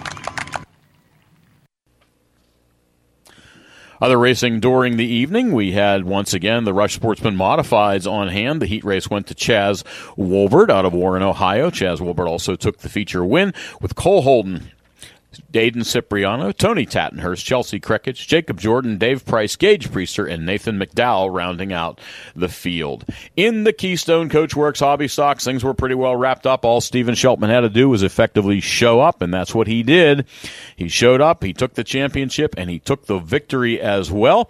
Joe Anthony driving the 221K car, normally driven by Carly Kovacs finished second. Gary Catellis in the car normally driven by Cody Catellis finished third. John Kane in the 06 and Matt Bernard in the 15B were your made up your top five. Ed Schultman, Caleb McManus, Ben Anton, Bry, uh, rather it was Jacob Weiser tonight, uh, Saturday night rather in the OU2, and Chloe Jones in the 5J, brand new to PPMS, been driving since she was five years old, young lady, just a teenager, and she finishes with a top 10 in the Keystone Coach Works hobby stocks. In the Crawford Auto Repair four cylinders, it was Philip Bubeck coming across, uh, not as your winner. Now, Actually, he was the winner. Uh, Philip Bubeck was in the two L car. Uh, Bill Tennant was your leader for a good part of the race. Tennant fell back to fifth place after some late race trouble. Bubeck uh, comes across as your feature winner and your champion for the 2020 season for the Crawford Auto Repair four cylinders. April Tennant was second. Kyle Janis, Susie Rudolph, Bill Tennant rounded out the top five. And in another family affair, Noah Bubeck is your champion of the always safe traffic control young guns. Noah Bubeck 100% on the season as he finished and won every single race he entered this year and he's been there every uh, every week and he's been in victory lane every week as well. So he is your championship. He is your champion, rather. Picks up the championship in the always safe young guns. Noah Bubeck uh, bested Wyatt Mock, Dylan Clip, Cameron Hollister, and Amanda McGill and that is a wrap for Saturday night at Pittsburgh's Pennsylvania Motor Speedway this coming weekend, Friday and Saturday. It's the way we normally wrap up the season with the annual Pittsburgher 100. It's the 32nd annual this year. A little different format for 2020, as everything this year has been different for sure as we go into the 2020 season or the 2020 Pittsburgher. It is a two day show, two two complete shows, not just qualifying one night and feature races the next, but two complete shows. The first night is October 2nd, that's Friday, when we welcome the Rush Dirt Late Model Touring Series for night one of the Bill Hendren Memorial. That's a 3000 to win for the Rush Dirt Late Model Tour cars. Then uh, the one to remember race, which is a non-winners race for anyone who's ever driven a Rush late model or a limited late model of any sort, a steel block. Anyone who's never won a race like that will race in the one to remember race. Also, other four divisions will be in competition with heats and features for the hobby stocks the Pro Stocks, the Young Guns, and the Four Cylinders as well. That's Friday. Then Saturday night, we welcome the Lucas Oil Late Model Dirt Series, the stars and cars of one of the biggest series in the country. All the stars from around the country will be here on October 3rd at Pittsburgh's Pennsylvania Motor Speedway. Hot laps to 100 laps. It's a 100 lap feature event paying $20,000 to win. Camping is available uh, there are cooler policies. Things are a little different for the Pittsburgher, so you want to go to ppms.com and find out all the information, including ticket prices, gate times, and everything else for the annual. And this one is the 32nd annual Pittsburgher 100, and that all happens on October 2nd and 3rd, this coming Friday and Saturday. You definitely want to be here for that at Pittsburgh's Pennsylvania Motor Speedway. Reporting for Rapping on Racing, I'm Jim Zufall. This portion of today's program is brought to you by Alternative Power Sources. Pittsburgh's Pennsylvania Motor Speedway is ready to wrap up the 2020 season, but not before the 32nd running of the Pittsburgher 100 coming this weekend, October 2nd and 3rd. This year featuring two complete shows. It all starts off on Friday, October 2nd when the Rush Late Model Touring Series descends on PPMS for the 3000 to win Bill Hendren Memorial. Also featuring the wildly popular One to Remember race for the Rush Late Models. Also on Friday's card are complete shows with heats and features for the Admar Pro Stocks, the Keystone Coachworks Hobby Stocks, the Crawford Auto Repair Four Cylinders, and the Always Safe Young Guns. Then on Saturday, we welcome the stars and cars of the Lucas Oil Late Model Dirt Series for the 32nd annual Pittsburgher 100. From hot laps to 100 laps, the biggest stars of late model racing will compete in a full night of racing for $20,000 to win. Also featuring the return of the Rush Dirt Late Model Touring Series for the night number two of the Bill Hendren Memorial. Be sure to make your plans to attend the autumn tradition that is the Pittsburgher 100. Find out all the details about the Pittsburgher weekend, including camping, cooler policies, and more at ppms.com. Number one Cochran Automotive began as a small Pontiac dealership in 1965 and quickly became the number one name in Western Pennsylvania automotive sales and service. Today, number one Cochran Automotive ranks among the top private dealer groups in the nation with 22 new car dealerships with locations in Allegheny Valley, Butler County, Greensburg, Monroeville, North Hills, Robinson, the South Hills, Irwin, and Zelienople. Number one Cochran can serve the transportation needs of Western Pennsylvania customers unlike any other retailer. The acquisition of Chevrolet, Toyota, and Nissan boosts number one Cochran's new vehicle operations to 22 dealerships, representing a great selection of domestic and imported brands. Their mission? Treat customers like honored guests while delivering unparalleled value and selection. That was the goal of founder Bob Cochran when he opened the doors more than 50 years ago. And it's still their goal today. For additional information on number one Cochran sales and service, go to Cochran.com.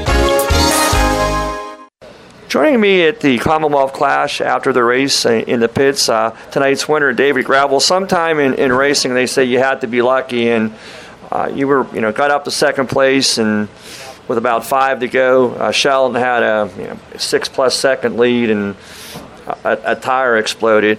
Generally at Lernerville, we don't have typically those long runs. There's generally a caution, but you know to go 32 laps, or actually probably 33 laps, and then have a, you know, your, was your it was his misfortune was your luck.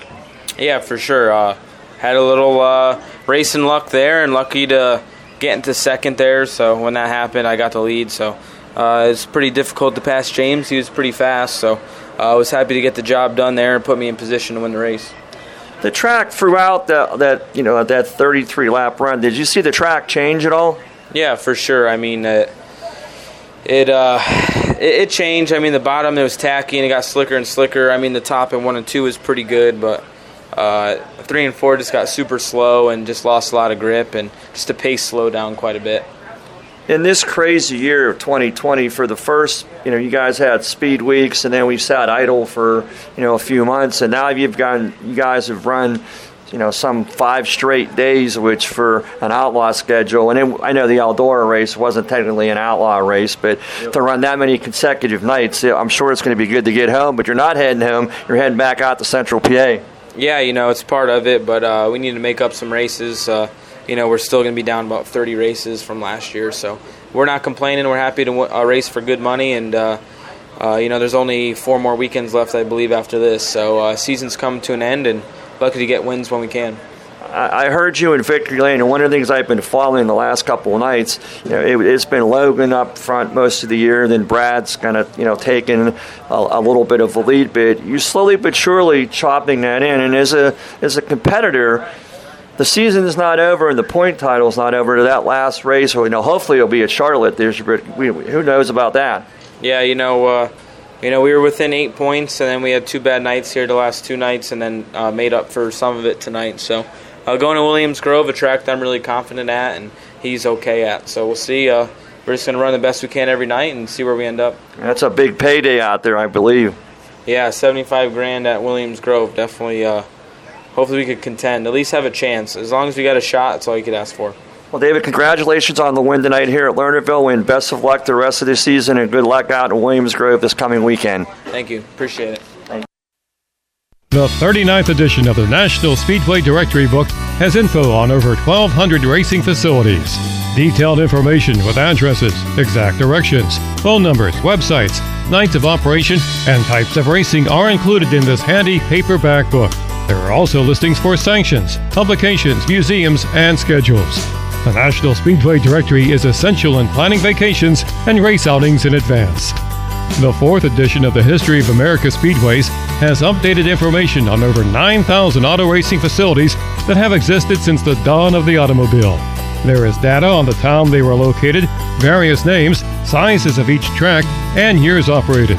This hardcover book covers oval tracks, road courses, and drag strips and has photos spread throughout.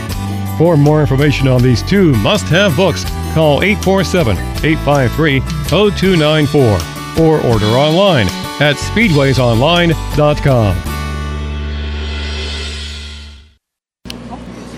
We're in the pits uh, after race with tonight's winner up at Thunder Mountain, Scott Bloomquist. Scott, you've, you've won multiple races, but how good does it feel for probably the first time in a year, and maybe with the Outlaws, to be out there in the you know park the zero in Victory Lane?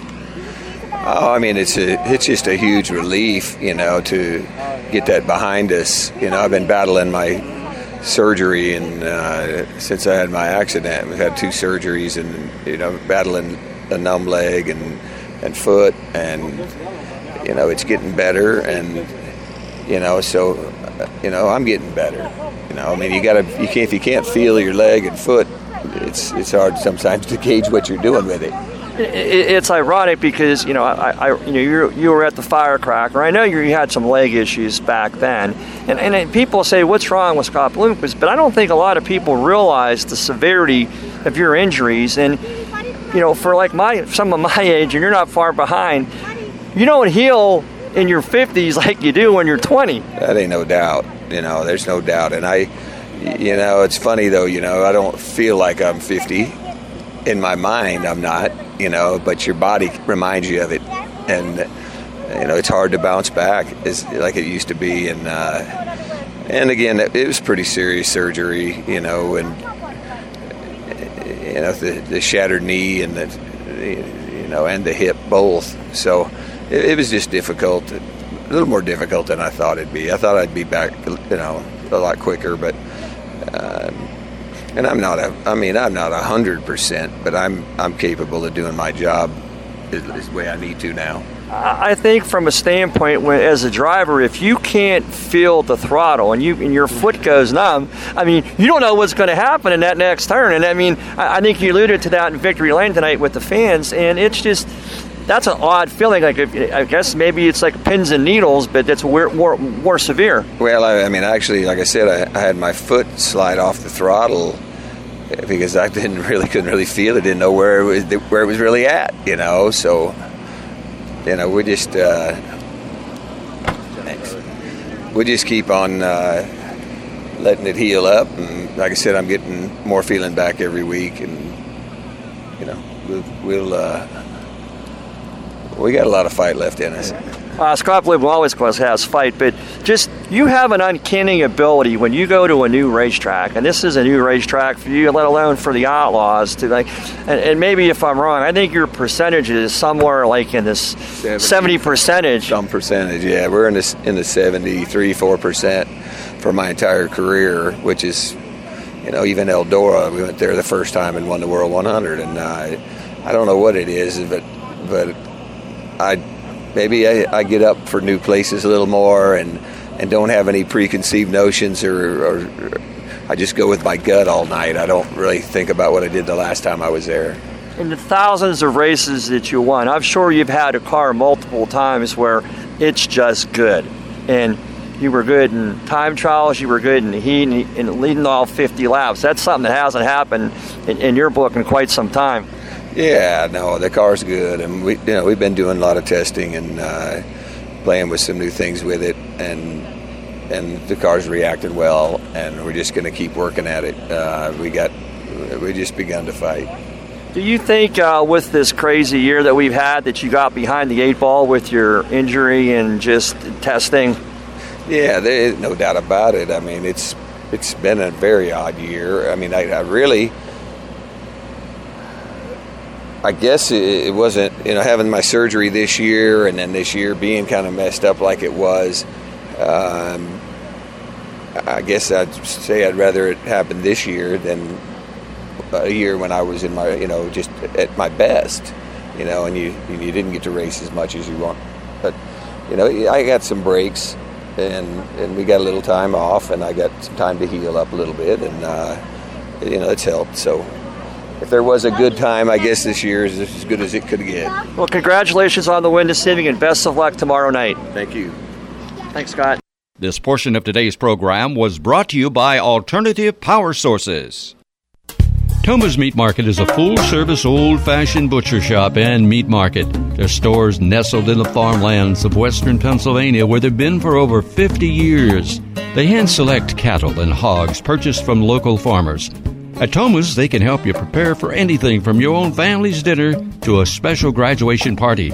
a company picnic, an anniversary celebration, a wedding reception, or a whole host of other things. They can prepare entrees and have them ready for pickup or delivery in foiled chafer pans. Just heat them and eat them. Please call or stop by to find out about putting a package of these ideas together for your special event. The taste and the service are out of this world. Thoma's Meat Market, located at 748 Dinner Bell Road in Saxonburg, PA. For additional information, please give them a call at 724 352 2020. That's 724 352 2020. Are you in need of financial planning or portfolio review? Rick Sabo of RPS Financial Solutions is an independent financial planner who has testified as an expert witness on insurance and investment fraud. He helps people who are concerned about their portfolio or with other financial matters. His services include investments, pension, and 401k rollovers, estate planning, life insurance, and long-term care alternatives. As a registered IRS tax preparer, he can assist retirees with the completion of property tax rebate forms and other government tax reduction programs at no charge. Mr. Sabo does not charge a fee to meet with potential clients for a fact find. His office is located at 5061 Route 8, Gibsonia, PA. If you are in need of any of the services that he provides, give him a call at 724 443 5720. That's 724 443 5720. Or email him at rick.sabo at jwcemail.com. Securities offered through J.W. Cole Financial Incorporated, member of FINRA SIPC. Advisory services offered through J.W. Cole Advisors Incorporated, neither J.W. Cole Advisors Incorporated or J.W. Cole Financial Incorporated, nor its representatives provide legal, tax preparation, or accounting advice. Persons who provide such advice do so in a capacity other than as a registered representative of JWCA, JWC. RPS Financial Solutions and JWC, JWCA are unaffiliated entities. And now back to more Rappin' on Racing with Don Gamble and Tom Lang. Folks, it's time to talk drag racing with Tom Lang. Tom, good evening. How are you? Good evening, Don. It's a pleasure to join you as always. Thank you. Yeah, I'm going to lead into your report with uh, my favorite Western movie, Clint Eastwood, was The Good, the Bad, and the Ugly. And I understand you got some good, some bad, and some ugly to talk about this week. Why don't we start with the good? Don, I think the good is the place to start. I was at Keystone Raceway Park this weekend for the IHRA Division Three bracket finals, and it was definitely a good time for all. Uh, the bracket finals is the event that the racers who race at their local track each week, in and out during the season, look forward to all year long. Each track in the division assembles a team of 40 racers from the various classes that compete at their track to send that team to the finals, which has been held at Keystone Raceway every year since 2006. At the finals, those racers represent their track in an attempt for their team to be crowned champions of the division. Also, the drivers that win each of the five classes at the finals earn the right to head to Memphis in a couple of weeks to race for an IHRA World Championships. One of the coolest parts of this deal is that these racers have competed against each other all season while trying to win a track championship in their res- respective classes. At the bracket finals, they are competing together against drivers from other tracks. The race officials go to great lengths to make sure that racers are not paired up with cars from their own track until they get to the later rounds where that may be unavoidable. So drivers who have been rivals all season are now teammates rooting for each other. The drivers from each track are all pitted together and supporting each other. Uh, most of the teams arrange for some sort of a potluck dinner or a team barbecue where they can all eat together. The teams each have a designated portion of the grandstands so they can sit together. And they decorate that grandstand in a certain theme that the team agrees upon ahead of time. The tracks in Division 3 are Keystone, Thompson, Quaker City, Dragway 42, Beaver Springs, Empire, and Lancaster. Dragway 42 came into the event as a two time defending champions and they were in the thick of the battle until the end. But Quaker City just kept picking up one round win after another, garnered enough points. They took the 2020 team championship. As part of this event, the track operators have a meeting where they decide, among other things, where the bracket finals will be held the following year. It was decided this year that Dragway 42 will host the race in 2021.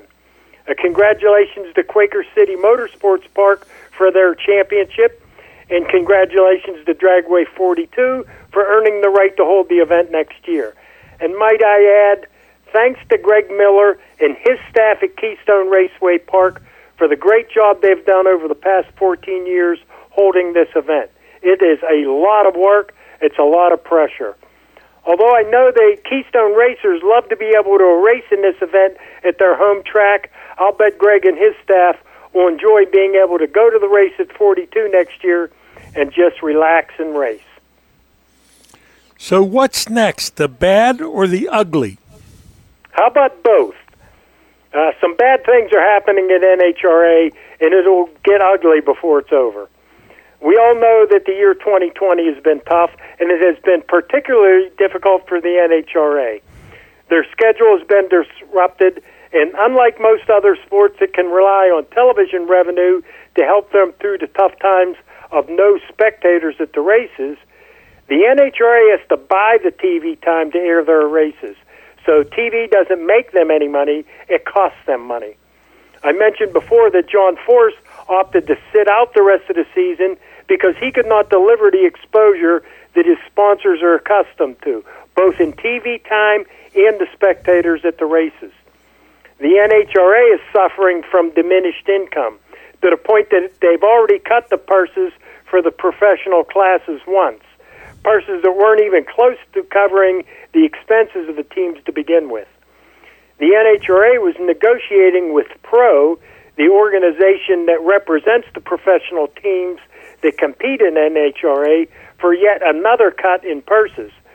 Before those negotiations were complete, the NHRA announced that additional cut to the pro purses, which will now pay $15,000 to win in the two nitro classes and 6000 to win pro stock. Most numbers that I have heard put the cost of one run in a top tier funny car or top fuel dragster at 15 grand. That's one pass, $15,000. So obviously $15,000 to win is going to hurt these teams, and it's going to hurt the car counts, which have been down significantly in the past few years. Pro has been working with their members to make sure there are full fields at the remaining races. On top of all of that, their major sponsor, Mellow Yellow, which is owned by Coca Cola, has told the NHRA that they will pull out of their sponsorship agreement at the end of this year, two years before the deal was set to expire. So NHRA decided that they would sue Coca Cola to enforce their contract. I hate to say it, but that's about the dumbest thing I think they could do here. One, chances are that there's some kind of language in that contract that would allow Coca Cola to opt out if they didn't get what was promised to them.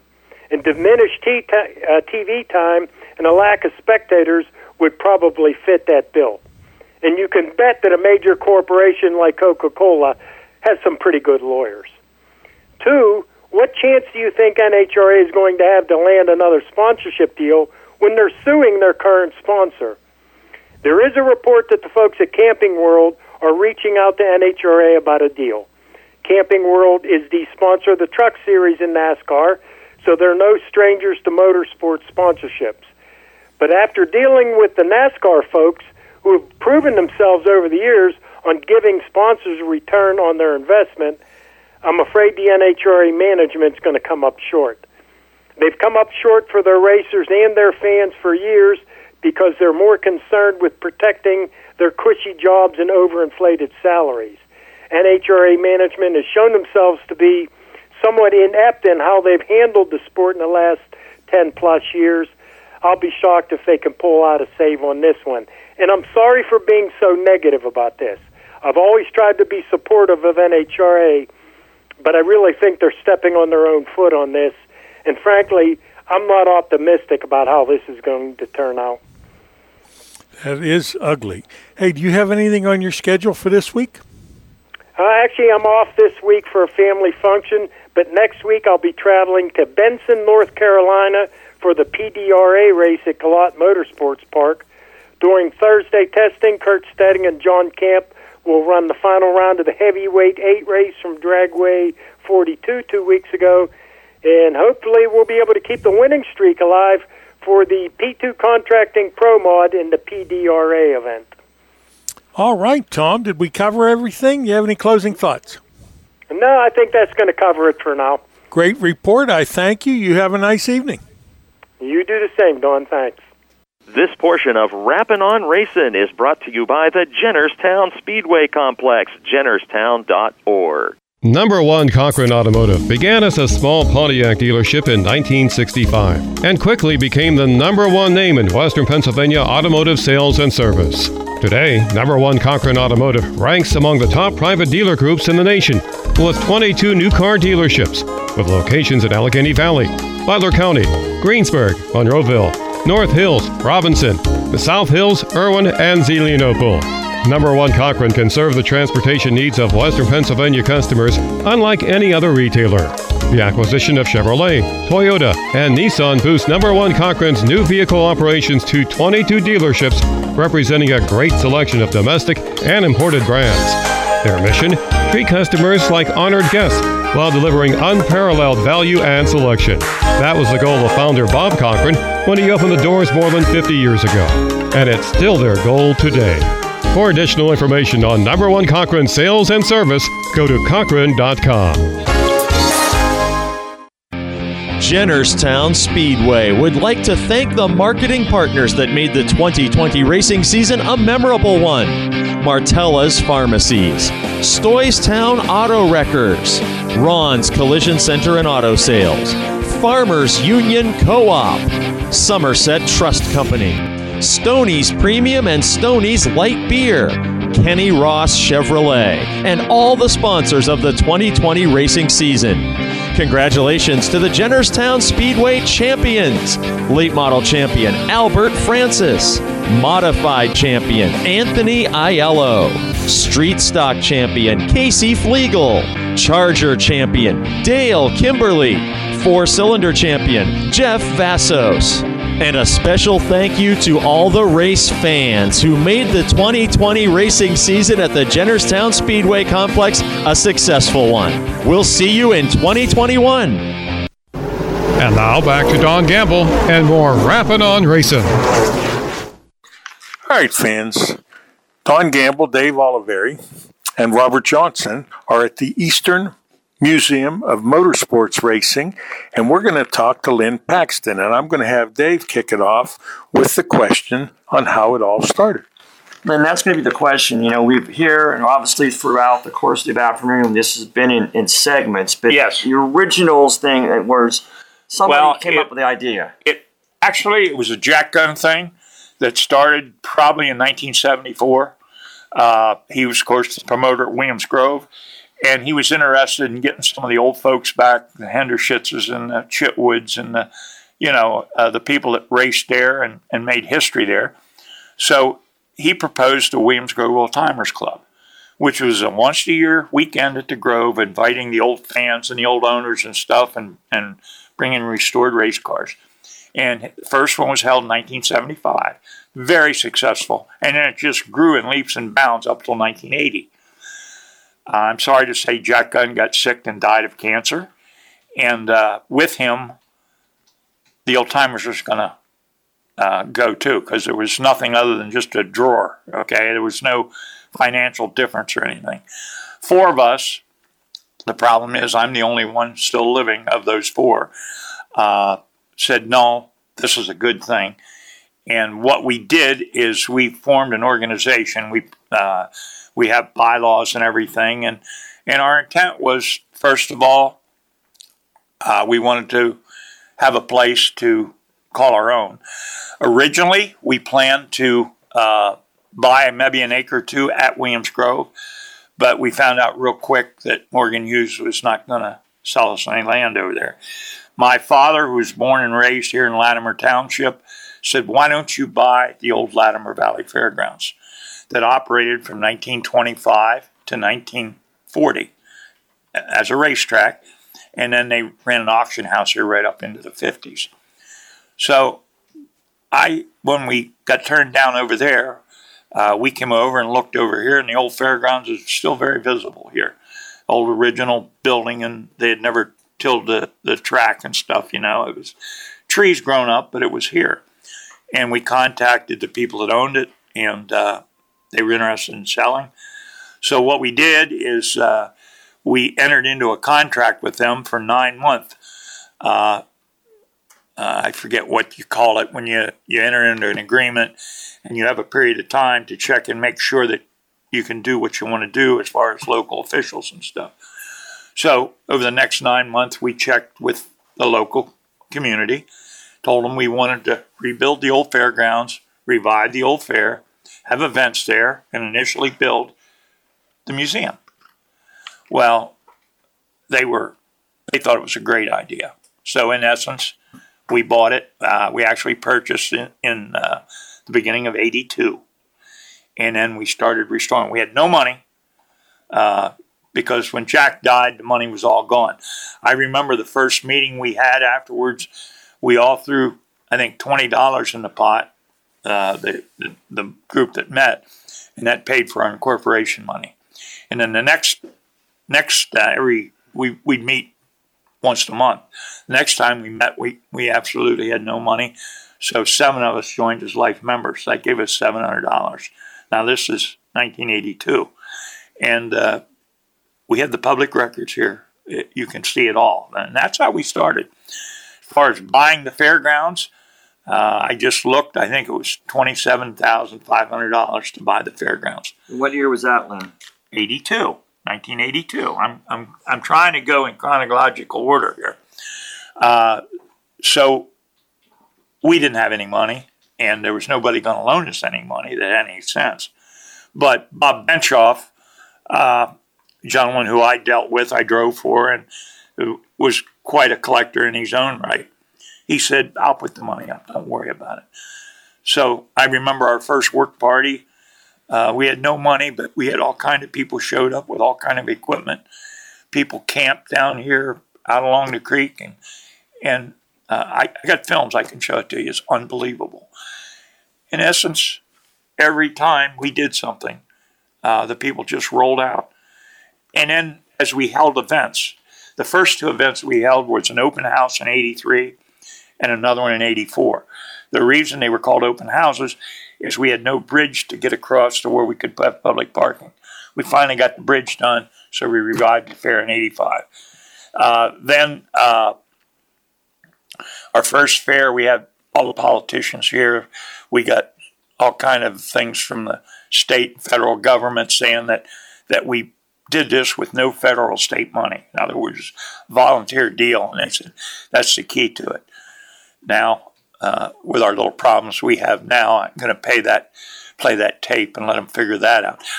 Our our agreement has not changed. Uh, in other words, we still use the same. This is what we're doing, and we've done it. We've expanded the museum. We built the museum in 1989. We've expanded it four times, and we're way too small again. Uh, we've got to do another major expansion at the museum and also storage. So uh, we're uh, we're working on it. We really are. Lynn, would there be a, a, a, one particular mission statement that you could tell the listeners that this is why the museum is here? Yeah, we're a public organization, and our our deal is to educate the general public to the history of auto racing okay, through a museum, having artifacts and, and, and a library and everything. We're just historians, and we're just trying to tell a story of what transpired before. If you're just joining us, we're talking to Lynn Paxton, and we're at the Eastern Museum of Motor Racing. We need to take a commercial break. We'll be back after these messages. This portion of Rappin' On Racing was brought to you by the Jennerstown Speedway Complex, jennerstown.org. Thoma's Meat Market is a full service, old fashioned butcher shop and meat market. Their stores nestled in the farmlands of western Pennsylvania where they've been for over 50 years. They hand select cattle and hogs purchased from local farmers. At Thoma's, they can help you prepare for anything from your own family's dinner to a special graduation party, a company picnic, an anniversary celebration, a wedding reception, or a whole host of other things. They can prepare entrees and have them ready for pickup or delivery in foiled chafer pans. Just heat them and eat them. Please call or stop by to find out about putting a package of these ideas together for your special event. The taste and the service are out of this world. Thoma's Meat Market, located at 748 Dinner Bell Road in Saxonburg, PA. For additional information, please give them a call at 724 352 2020. That's 724 352 2020. Pittsburgh's Pennsylvania Motor Speedway is ready to wrap up the 2020 season, but not before the 32nd running of the Pittsburgher 100 coming this weekend, October 2nd and 3rd. This year featuring two complete shows. It all starts off on Friday, October 2nd when the Rush Late Model Touring Series descends on PPMS for the 3000 to win Bill Hendren Memorial. Also featuring the wildly popular One to Remember race for the Rush Late Models. Also on Friday's card are complete shows with heats and features for the Admar Pro Stocks, the Keystone Coachworks Hobby Stocks, the Crawford Auto Repair Four Cylinders, and the Always Safe Young Guns. Then on Saturday, we welcome the stars and cars of the Lucas Oil Late Model Dirt Series for the 32nd annual Pittsburgher 100. From hot laps to 100 laps, the biggest stars of late model racing will compete in a full night of racing for $20,000 to win. Also featuring the return of the Rush Dirt Late Model Touring Series for the night number two of the Bill Hendren Memorial. Be sure to make your plans to attend the autumn tradition that is the Pittsburgher 100. Find out all the details about the Pittsburgher weekend, including camping, cooler policies, and more at ppms.com. And now back to Don Gamble and more Rapping on Racing. We're back, fans. If we were at the museum talking to Lynn Paxton and I didn't ask him about his driving career, I don't think they'd let me come back. Lynn, a little bit about your career. We've seen a lot of pictures, a lot of history. This place is amazing. I mean, it's like some of the stuff with Mario Andretti, but I want to talk about your career because you got to race with uh, a family member of mine, Lynn Geisler. Yes. But when did it all start? Well, you got to remember, I was born and raised on Route 15, four miles from Williams Grove. My father had the last garage and auto court on the way to the Grove. So in the late 40s and early 50s, I got to see these guys going to the races and stopping there for gas and staying. So I thought, hey, this just looks pretty neat, all these race cars and stuff. So uh, I got to pedal on my bike and go on to Williams Grove. Boy, am I glad I didn't live next to a pig farm. I'd probably like pigs the rest of my life. But as it was, I grew up next to Williams Grove, and uh, it it just bit me. My father was raced a little bit too, and he ran Williams Grove, I think, in 1941 and uh, he was quite a collector in in old cars and stuff, which I still am. I still have some of my dad's cars, so it kind of all fit together. I like history, and uh, I you know I, I like auto racing. I've been when they put me in the ground, I'll still like it. What type of car did you start in? Well, uh, my first ride was at Silver Spring Speedway. Uh, was in a mechanics race, an old Class A flathead we worked. We helped Fred Putney, uh, who had a pretty good car over there, and the mechanics race was after the feature, and they left me run the car, and I run second in that, and which I was pretty good because the guy that won it had raced before, and I had just a smart great kid. I didn't do anything, and I must have scared the crap out of everybody because none of the guys would talk to me. So right then and there, I knew I didn't want to work on them. I wanted to drive them too. So that's where it started, really. Would this have been an old coupe? This would have been a 34 Ford three window coupe with a Class A flathead in it. And then they had a, the next year they started a claiming division over there. Uh, you could run anything you wanted. It paid uh, maybe, I think it paid $5 to win a heat race, and maybe $25 or $30 to win the feature. But they wanted to keep the price down. So it was a claiming race. If you were in it and, and you won, anybody in the race could claim your car for $129. So that was to keep the guys honest. Now, uh, after the uh, the old coupe, uh, did you spend any time in like the thirty by ninety or the oh. super modified? Oh, sure. Uh, I I ran uh, I ran at Silver Springs, and then I ended up having a car of my own, uh, just an old beater that we put together in my garage, and and uh, we went pretty good. And then I got a chance to buy a real race car, and uh, we put that together. Didn't go bad in it.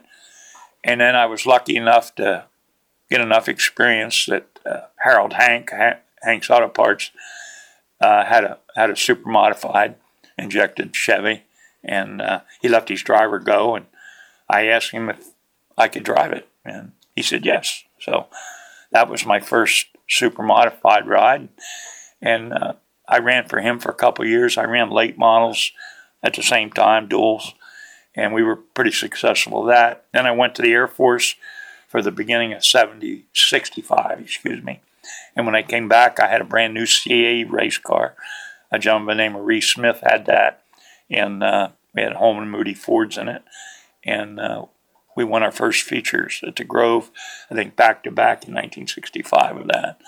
So I ran that car for a couple years, and then I ended up with the Emmerich Chevrolet, Mr. Emmerich, Bobby Allen, and I. And then after Emmerich's passing, I ended up driving for Bob Benshoff a little bit, and uh, I drove Maynard Boop and uh, Al Hamilton. So I had some pretty good car owners in, in my lifetime. We're talking to Lynn Paxton at the Eastern Museum of Motorsports Racing. 1960, I was a young kid. I went to Greater Pittsburgh Speedway. Larry Dixon was riding there, Lou Blaney, mm-hmm. uh, Dave Lundy. I mean, all the good drivers. And I watched Lou in a super modified, and the next year he came with a Trevis chassis. Yeah. And even a young kid with no brain said, This is going to change racing. Yeah. Well, actually, Lou had the first Trevis Sprint car. Uh, matter of fact, the car still exists. Okay, it's in Ohio, uh, and uh, Lou was he was the man. As in later on, Dave's first ride was also a Trevis car, and uh, I had a new Trevis car in '69.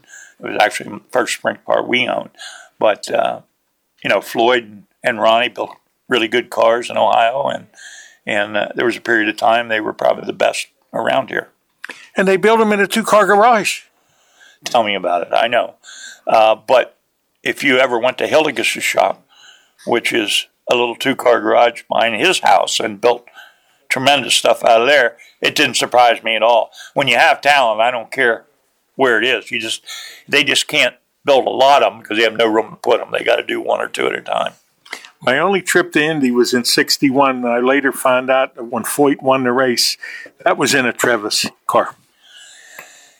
It was it was a combination. Uh, had rebuilt it after the wreck, and uh, I think it was a Watson, and then Floyd rebuilt it. So they kind of called it a, a Trevis, kind of a Watson. Okay, it's kind of how it ended up. Lynn, as, as, we were walking through the museum this afternoon, one of the things, and just in your conversation, that the way things have changed over the course of the years. Back in the day, like you said, you drove for people. And, yes. and today's for for someone to be a, a, a, car owner and to let's just say hire that hired gun, that's like unheard of now. No, it still happens. It's just those uh, there was a period of time when there was drivers looking for rides and there was owners who wanted to to give them the ride you know problem is those big time rides have uh, have dried up. So there's 20 drivers trying to get that one ride. So it's it's very difficult in today's market. But 30 35 years ago there was a lot of owners around. But the problem is the cost of racing. Uh, you know, it used to be if you had a good year, you could break even. I, am going to tell you one story. Uh, Bobby and Alan and I, of course, ran for Roy Emmerich, who was very well known around here at Emmerich Chevrolet. And uh, we won 42 races one year. I think he won 21, I won 21, track championship, what have you. And we always had a meeting at the end of the year, and that told us what we were going to do the next year. And I remember Mr. Emmerich came in and said, Well, I just went over the books And you know, you guys lost five thousand dollars this year, two cars all year. We can't have another bad year like that. Boy, if people hear that today, they would just have a heart attack. Lynn, being from the area, how special is it to have the historic tracks, know, the Port Royals, the Williams Grove, and, and when we talk about, we'll say, sprint car racing, the PA posse, no matter where, if it's the All Star Sprints or the World of Outlaws, they come in. They this has been an ongoing event for, or not. I don't want to say event, but for these drivers with the For 40 posse years, for forty years now. Well, that that that posse against the outlaws was all a phrase that was coined by the media back back in the day. Okay, I mean there you got the outlaws, which somebody questioned that name. So what better name to put on somebody would be the posse? In essence, that was us. Uh, it, it was all a media hype thing. I respected the outlaws. Uh, I traveled with them a little bit. You know, we had fun together. I respect them as racers, but you know what? It was kind of fun to beat them now and then too. So uh, again, that was a media hype from 40 years ago, and it's still there. Another sprint car question. Uh, you ran with Lynn Geisler. Yeah. And most people, they think Lynn just raced late models. Well, no, no. He started in in. Uh, he had a very good sprint car, I remember, and uh, it was uh, Warner Continental. I think was his sponsor. Was number ninety seven. I ran against him at Hagerstown and other places, and uh, you know he went good with that car. Of course, he really cut his teeth with the late models later on, but I think you'll find he started in sprint cars. We're going to take a break. We're talking to Lynn Paxton. We'll be back after these messages. Thoma's Meat Market is a full service, old fashioned butcher shop and meat market. Their stores nestled in the farmlands of western Pennsylvania where they've been for over 50 years. They hand select cattle and hogs purchased from local farmers. At Thoma's, they can help you prepare for anything from your own family's dinner to a special graduation party, a company picnic, an anniversary celebration, a wedding reception, or a whole host of other things. They can prepare entrees and have them ready for pickup or delivery in foiled chafer pans. Just heat them and eat them. Please call or stop by to find out about putting a package of these ideas together for your special event. The taste and the service are out of this world. Thoma's Meat Market, located at 748 Dinner Bell Road in Saxonburg, PA. For additional information, please give them a call at 724 352 2020. That's 724 352 2020. Jennerstown Speedway would like to thank the marketing partners that made the 2020 racing season a memorable one. Martella's Pharmacies, Stoystown Auto Wreckers, Ron's Collision Center and Auto Sales, Farmers Union Co-op, Somerset Trust Company, Stoney's Premium and Stoney's Light Beer, Kenny Ross Chevrolet, and all the sponsors of the 2020 racing season. Congratulations to the Jennerstown Speedway champions late model champion Albert Francis, modified champion Anthony Aiello, street stock champion Casey Flegel, Charger champion Dale Kimberly, four cylinder champion Jeff Vassos. And a special thank you to all the race fans who made the 2020 racing season at the Jennerstown Speedway Complex a successful one. We'll see you in 2021. No one covers motorsports like Rappin' on Racing. For nearly 40 years, Rappin' on Racing has provided the best in motorsports information with knowledgeable and veteran reporters who cover all forms of racing. Weekly reports include local dirt and asphalt racing from Pennsylvania, Ohio, and West Virginia, plus the All Star, Lucas Oil late models, NASCAR, Rush, and the World of Outlaws. Listeners get the latest breaking motorsports news. The show features special guests, local track reports, driver interviews. The host of Rappin' on Racing is Don Gamble, a former driver and track promoter, Rappin' on Racing. And now back to Don Gamble and more Rappin' on Racing. Fans, we're back. We're at the Eastern Museum of Motor Racing. We're talking to Lynn Paxton. Lynn, uh, the virus had kind of fouled your schedule up a little bit, but it looks like things are back on track. What can the listeners look forward to for the remainder of 2020?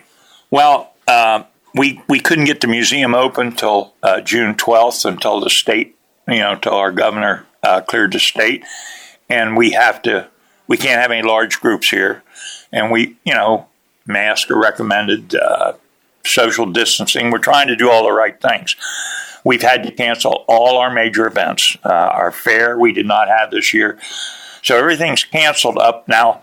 We have our convention coming up next weekend, uh, which would be the 28th, 29th, and 30th. We are going to have that. Uh, we're going to have the Reading reunion here. We're going to have track time here uh, Saturday and Sunday. We're going to have ARDC reunion is going to be here. We're going to have a car show on Saturday. We're going to be the guest of Williams Grove Friday night. Uh, the vintage cars, no track time, but we'll be the guests. We'll be in the infield on, on Friday, so it'll be a great weekend. Also coming up, another major event we have coming up is October uh, third and fourth. It's uh, going to be our Trevis reunion up here. Uh, that that'll be really great because uh, Floyd and Ronnie Trevis built a lot of great race cars in Ohio, and uh, we're gonna we're gonna honor. Thank God, Ronnie's going to be able to be here, and uh, that should be a great event for us. Preserving the history of racing in this area and, and across the United States, as we were Don and myself and Robert were taking a, a tour through the sprint car section, I, one of the things I found interesting and one of the greatest of all Mario Andretti. He's in a lot of photos and cars that he drove, and most people would never associate him to, you know, Eastern PA, well, maybe with, you know, Nazareth, but not, you know, in this particular area. Well, I, I, I didn't walk out to the new building yet, but I'm very proud of one block out there, world champion Mario Andretti. He did buy onto our program. Mario is very supportive and uh, we have a case here for him. We've had all his neighbors over here, but Mario uh, is still scheduled to be over, and uh, I I'll bust him a little bit to get him over here. But uh, he's a pretty busy man, and you know he still carries that Andretti family name pretty well. One of the things that's amazing here with all this history is how important it is to preserve it. And you find that when the young fans come in, they don't know who Mario Andretti is. No, uh, I give tours here to school groups, and I go through and uh, I talk about Tommy Hinnershitz, which that really throws him for a curve. And then I said, well, Mario Andretti called him his idol, and AJ Foyt called him his idol, you know. And they look at me, well, who are those two? So I have to go to Tony Stewart's car, which I have one of his early midgets here. And I said, well, there's Stewart. His his favorite was Foyt, and then Foyt's favorite was back to uh, you know, back to Tommy Hinnershitz. So you just every twenty years you got to go another generation. You know. You almost have to tell the youngsters that Tony Stewart drives number fourteen because of AJ Foyt. That's exactly right, and that, that's why I have Tony's car down there, right next to to uh, Mario's, and of course, right right next to Tommy Hinnershitz's garage. Well, in wrapping this up, any closing thoughts? It was a wonderful tour. Uh, good enough, and they, they told us you can't cover this in one day, so we're going to come back tomorrow. So uh, somebody here will be stuck with us tomorrow. But a little bit about the importance of this and what you're looking forward to. Well, it's look if it happens yesterday, it's history, and I think it's important to preserve that so future generations know who cut the who cut the mold to get things done. Because you know you look down there at, at the things they drove and the early stuff man you had to have some intestinal fortitude to drive some of that stuff but they didn't know any better. Yeah. and then as the safety features came on now a lot of race car drivers live to be old men. Not all but a lot of them uh, and it has gotten a lot safer over the last 40 50 years and i expect it to, to get safer even though it is faster. Okay Lynn, I want to thank you on behalf of myself, Dave Oliveri, and Robert Johnson. It was a wonderful tour, and like I said, we're going to come back for more.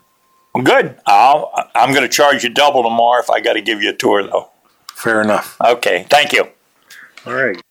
Racers, race fans, or campers, are you looking for power on demand and excellent service? Then see our friends at Alternative Power Sources. Alternative Power Sources offers a complete line of generators and the ability to provide turnkey projects from sales and rentals to service, maintenance, and installation. Alternative Power Sources Incorporated, located in western Pennsylvania, has proudly served homeowners and businesses in Pennsylvania, Ohio, and West Virginia since 1995. Alternative Power Sources is dedicated to providing reliable generator solutions. Their brands include Blue Star, Noller, ASCO, Yamaha, PowerTech, and Southeast Power Products. The sales force at Alternative Power Sources has over 60 years' experience in the generator field, providing you with the best resources to design the generator package that meets your needs and specifications and to supply the top of the line specified products. If power on demand and excellent service are important to you, then call Alternative Power Sources at 1 800 894 4455. The 39th edition of the National Speedway Directory Book has info on over 1,200 racing facilities.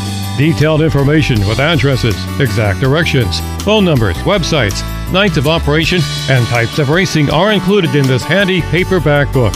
There are also listings for sanctions, publications, museums, and schedules. The National Speedway Directory is essential in planning vacations and race outings in advance. The fourth edition of the History of America Speedways has updated information on over 9,000 auto racing facilities that have existed since the dawn of the automobile. There is data on the town they were located, various names, sizes of each track, and years operated. This hardcover book covers oval tracks, road courses, and drag strips and has photos spread throughout. For more information on these two must have books, call 847 853 0294 or order online at speedwaysonline.com. This portion of today's program was brought to you by Thoma's Meat Market. Thanks for tuning in to Rappin' on Racing. I'm Lenny Baticki. Coming up next, a recording we did for PRN's At the Track. Check it out. Joining us now on the ProFabrication.com hotline, the winner of not one but two different races last weekend at Eriez Speedway, World of Outlaws late model star Boom Briggs. Hey, Boom, welcome back to uh, the show. Before we get started on uh, Eriez, let's just kind of recap uh, how, how's the year going for you out on the uh, World of Outlaws circuit? You know, we've had a bunch of ups and downs and uh, switched cars here a few times. Uh, it's been uh, it's been a trying year. Uh, I think we're headed in the right direction now. Uh, but you know, we're just a very small team out there racing with the best in the country, and you know, we just want to be competitive. And and we've had a lot of ups, but uh, the downs have definitely been disappointing. But uh, hopefully, uh, we want to finish the year out strong here. And this Thunder Mountain weekend coming up, uh, we look to have a really good weekend. Yeah, Thunder Mountain coming up for the World of Outlaws Morton Buildings late models, the 25th to 26th of this month. You'll get to see Boom and all the stars of the uh, World of Outlaws late model series there in Pennsylvania on the profabrication.com hotline with Boom Briggs chatting about his season and uh, a return home last weekend to uh, Eriez Speedway. Uh, how long you been coming? Can you even remember how long the first time it was you you've been going to Eriez? My dad, well, Chubb is our cousin, and his parents built Eriez Speedway. But my first memory of Erie is 1980. I'd have been nine years old. wow. So uh, my dad started racing there in 1981. So I've been about 40 years been going there. Wow. So is this re- return home? Uh, you know, a tune-up? Is it for trying something new? Uh, is it just because you know you you got to get out there and do it? What's what? What was the reason to go out and race not only one class but two? always try to sp- support the local tracks around here uh, to keep. You know, it's been a tough year with COVID, and uh, Dave Alexander at that Eriez Speedway has done all he could to be open every weekend. And you know, they were paying decent money this weekend. Uh, two years, I two years ago, I swept it. Uh, last year I couldn't go due to the outlaw schedule, and uh, Chubb won on Saturday night last year. So it's just uh, it's about supporting your local track and you know, sometimes you got to come home and get some confidence and feel good. And, uh, you know, we run really good there in the outlaw race. We should have won our first outlaw race there a month ago. We led 41 laps. So, uh, I was just got that car and I wasn't quite comfortable in it yet, but mm-hmm. I think now coming home and, uh, getting comfortable, I think uh, we can finish year out strong in this rocket car. Got a couple of wins last weekend at Eriez Speedway. Our guest on the ProFabrication.com hotline, Boom Briggs, chatting about the season and all. Uh, speaking of ProFabrication, ProFabrication headers, exhaust, and all the parts and pieces that go with it, just a click of a mouse away at ProFabrication.com. So, boom, you come back to uh, Eriez and not only race kind of the super late model, which is more or less uh, what you're racing out there on the World of Outlaws circuit, but you raced a crate car, which, uh, from what all I understand, is, is kind of a, a down powered, uh, equal equipment type thing. Is what does that do for a driver that is normally used to going super speeds? Now, you know, uh, you you got to handle this thing. Does it help with your skill set? Remind you of uh, unique things that drivers need to know? So I've told everybody, I I swear that crate car is harder to drive than the open car. I mean, you're 400 horsepower less. I mean, it's just a GM sealed crate motor, around 400 horse, and our open motors are 850. Uh, I swear they're harder to drive, but uh, I think it made me better this weekend driving both classes, just for the fact that uh, that car is harder to drive, and you've got to be smoother and um, you know, it was just a Chubb couldn't go on Friday night, and that crate class was paying two thousand to win. And you know, we're a small team. We're, it's all one team here. Me and Chubb, we're all in the same garage, and uh, you know, uh, we have two crate cars. With Shane Karate drives my crate car, and I, me and Chubb talked about it, and then like hell, we might as well take your car and see where we line up. And uh, we started sixth, and then two laps I had the lead. So, you know, hats off to Chubb because that car was race ready. That crate car is really good, and that's one of the cars that Chubb had reconfigured himself. So uh, yeah, what's it about? it the- definitely. the- Uh, what's it about the. Chubb Frank car? Is it his feel to be able to help the driver in the car uh, that that is making the the equipment that's coming out of that shop there, you know, better and better?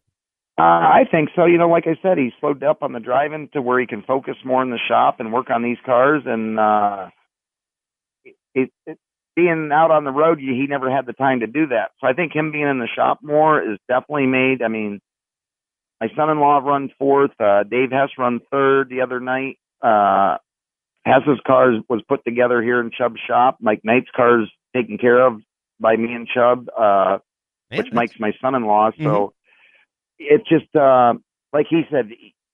Sometimes you throw the book away and just give the car what it needs, what it feels. so well, uh, he's he's had more time to concentrate on stuff like that. And that crate car, from the time we left the garage till we pulled into victory lane with it, we never changed a thing, but took tires off, cleaned them, put them back on. Wow. On the profabrication.com hotline. Boom Briggs, World of Outlaws late model star returning home, uh, getting uh, to be in a crate and a super at Eriez Speedway. Won both races last weekend. You could see him on the 25th and 26th at Thunder Mountain Speedway as the World of Outlaws Morton Building Series returns to Pennsylvania for their uh, last time in the uh, Keystone State and then uh, be on the road and some other races and such. How how is it um, being out there and getting to see the fans? You know, so we watched a lot of these Sunday races and stuff. They don't get to see them. Uh, what's your uh, your thought on being able to uh, still mingle with some of the fans when you get out? Well, it, it's nice to interact. Uh, you know, we need them people in the seats to uh, pay our purses. Uh, our deal's a lot different NASCAR. We don't get no TV money, so you know when you uh, after the races or before the races, there's fans there. You try to take as much time as you can with them. Uh, it's a little harder for me because a lot of times we don't have a lot of help, and I have to work on the car myself. But you know, this dirt track deal's a lot different. Uh, uh, we depend on the fans to come see us. Leave- uh, let's leave it there. pay Let's these le- purses. Let's leave it there, Boom, because we got to say goodbye. But Boom Briggs, a fan favorite, come see him at Thunder Mountain or any of the races that Boom Briggs runs. Thanks for joining us with the ProFab Hotline. Fans, stay with us. We'll be right back with more of No one covers motorsports like Rappin' on Racing. For nearly 40 years, Rappin' on Racing has provided the best in motorsports information with knowledgeable and veteran reporters who cover all forms of racing. Weekly reports include local dirt and asphalt racing from Pennsylvania, Ohio, and West Virginia, plus the All Star, Lucas Oil late models, NASCAR, Rush, and the World of Outlaws. Listeners get the latest breaking motorsports news, The show features special guests, local track reports, driver interviews. The host of Rappin' on Racing is Don Gamble, a former driver and track promoter. Rappin' on Racing.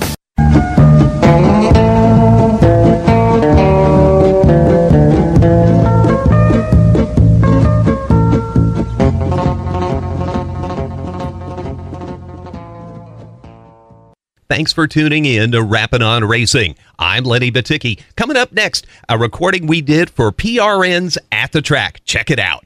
And joining us now on the ProFabrication.com hotline, first time 410 sprint car winner, Darren Gallagher. And Darren, uh, uh, I know you've won in, in the 305s and probably the 360s somewhere along the line, but how much bigger is it to finally get one in a in a size sprint car that now you know that's the kind that the World of Outlaws race? What does it feel like to uh, capture one in this size sprint car?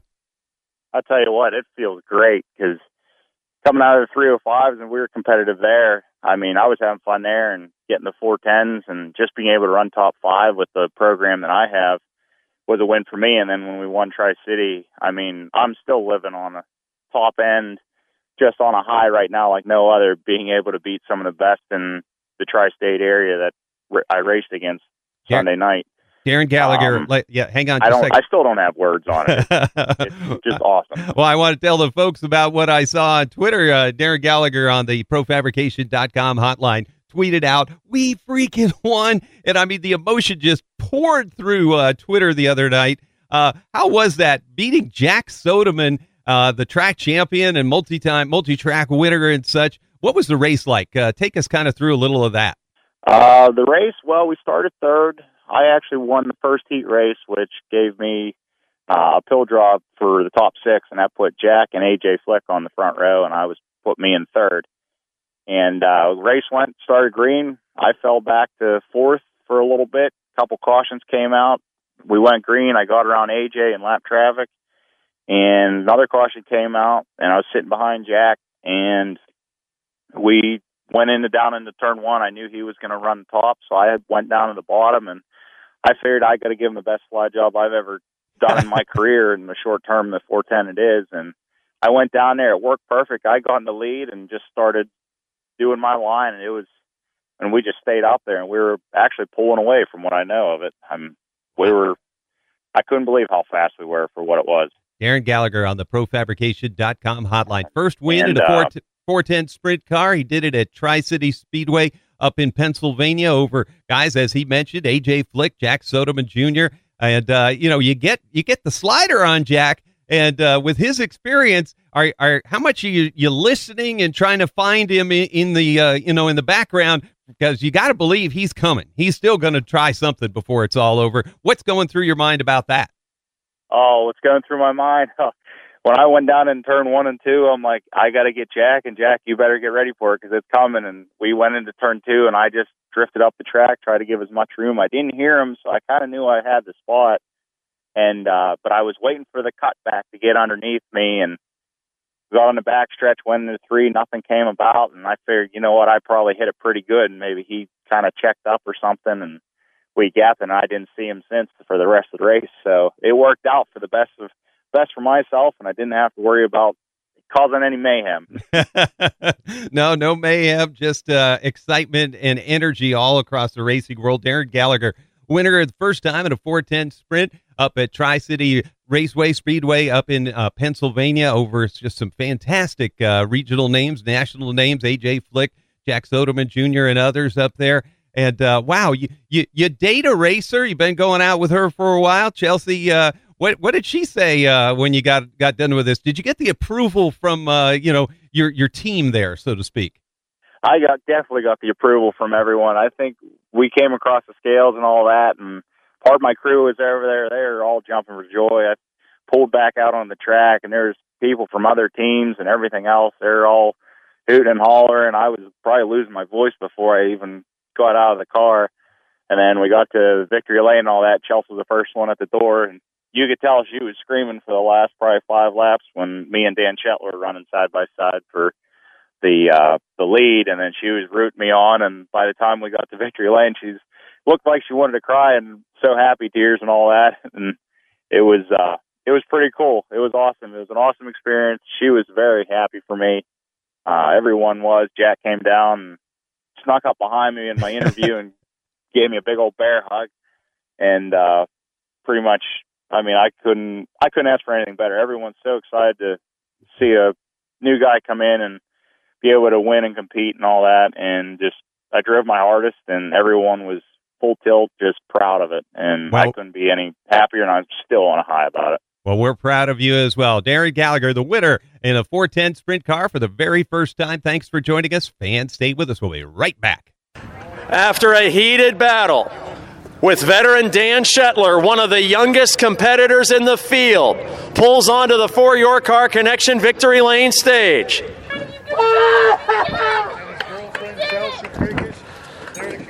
Ladies and gentlemen, $5,000 richer is your Krill Recycling Apple Fest winner. Ladies and gentlemen, Darren Gallagher. How about that for a first win? A wing dance well deserved, a hard fought victory. Safety equipment needs to be removed. Continued thanks to our division sponsor, Shago Real Estate, event sponsor, Krill Recycling. I drove up. And we'll get to hear from our track champion in just a moment as well. Family owned operation. Oh, yeah. After a preliminary heat race win last night in preparation for this big 30 lap event, the 305 sprint car graduate. A cold drink from his father. Darren Gallagher, welcome to the For Your Car Connection Victory Lane stage. Before we talk about this race, let's talk about your career. You were a pretty successful racer in the 305 sprints. Let's talk about when you began racing. Oh, I began racing. Started 305s at Mercer after I got was in the Mod Lights. We got a championship in the Mod Lights. Said, okay, these are fun, but uh, buddy of mine let me get in his 305, and that started the bug. And Mercer was fine.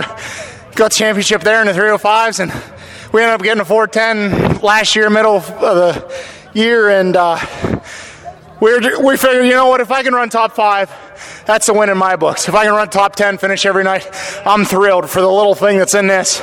But uh, I never thought I'd get, get a win in a 410, let alone here. I've won here before, it's one of my favorites. And uh, Scheller passed me on the inside, and I'm like, no, not tonight. We've been doing good. And I just drove the heck out of it to make it happen. But I still can't believe this. It's going to be a good one for tonight. Now let's let's talk about that race. You worked on the inside and you worked on the outside. You took the lead from Sodeman all the way down at the bottom with a slide job that worked, and then recovered the lead going all the way up top in three and four. Did this car work anywhere you could put it, like it looked from up top? Oh, it it'd go anywhere I wanted it to. And that was the best thing about it. This car was new to me this year, and it, it's been just Matt, great for what it's been. I mean, it'll stay pretty much what I have at the beginning of the night and, and finish there. I mean, I couldn't be more thrilled with it. And if I could throw a slider on Jack, I've always wanted to, but I was always too nervous to. you mean this guy right here? That one right there. oh, man. Congratulations here in Victory Lane from the track champion. Now, you got a $5,000 paycheck coming at you for this big win here tonight. How about a chance to thank sponsors and crew that put you here on the For Your Car Connection Victory Lane stage? Oh, for sure. I got to thank Texas Roadhouse, Meridian Styles, Hometown Trailer Sales, Shanner Automotive, Champ, Sterling Lubricants, Champion Oil, um,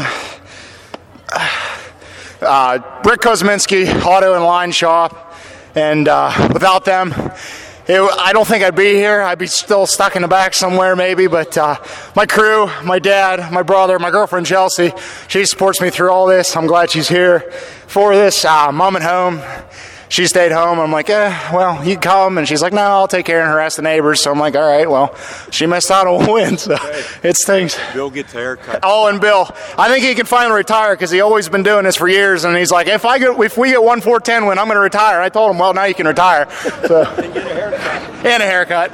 So, one last question after the heat race win last night. You had to have some confidence coming into tonight. How does it feel to be a winner in 410 sprint racing? Uh, let's just say when I cross the scales, I'm surprised I didn't lose my voice. Ladies and gentlemen, celebrating his first win in 410 sprints, Darren Gallagher.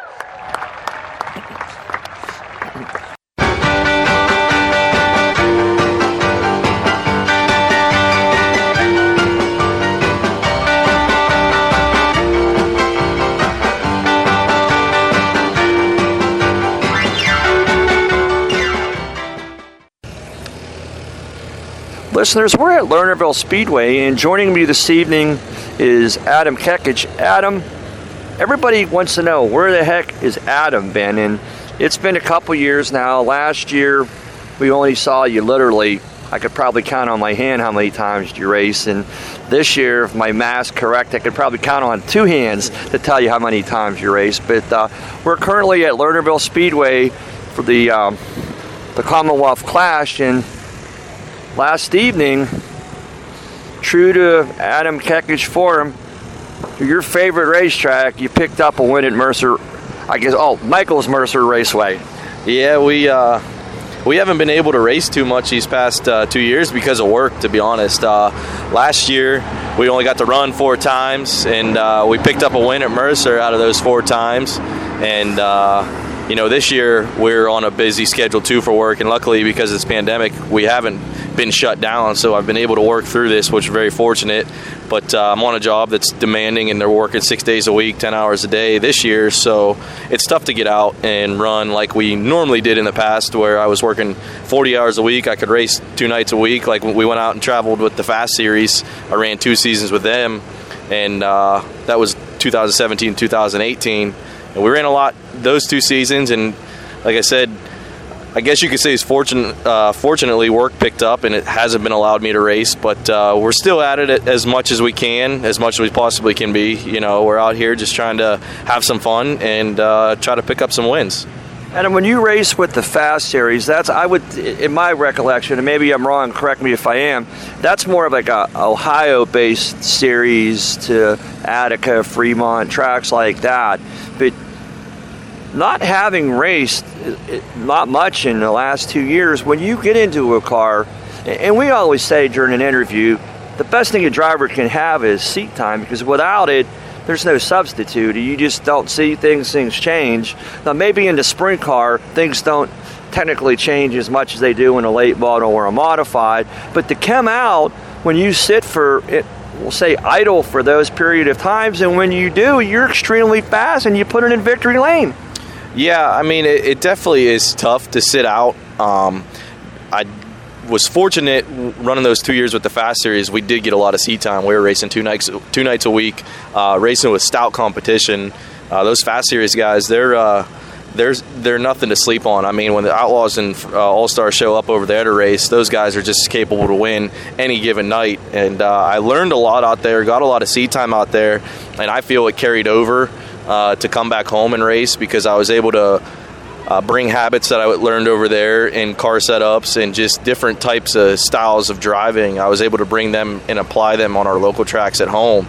And, uh, you know, things do change with these cars, but uh, I've also been fortunate enough to have an in with guys that run a lot, and uh, like Dave Blaney's been helping me out this season with car setups, and uh, it's it's working. I mean, he's been he's been one that he'll go out and try stuff, and if he don't like it, he'll try something new. And he just he's always learning, and he's so smart. I mean, he's probably one of the smartest guys that's ever stepped in. I he is the smartest guy that ever stepped foot in a race car, and uh, it's been very fortunate to have him able to help me throughout these past two years to get me keep me rolling in the right direction that we're supposed to be and able to uh, still be fast when we show up even though we don't get to race 30 40 times a year like we did in 2017 and in 2018 with the inactivity adam do you feel that like maybe one specific thing over we'll just say over a three year period now from 17 to 2020 where like say in the late models it, it, shocks are everything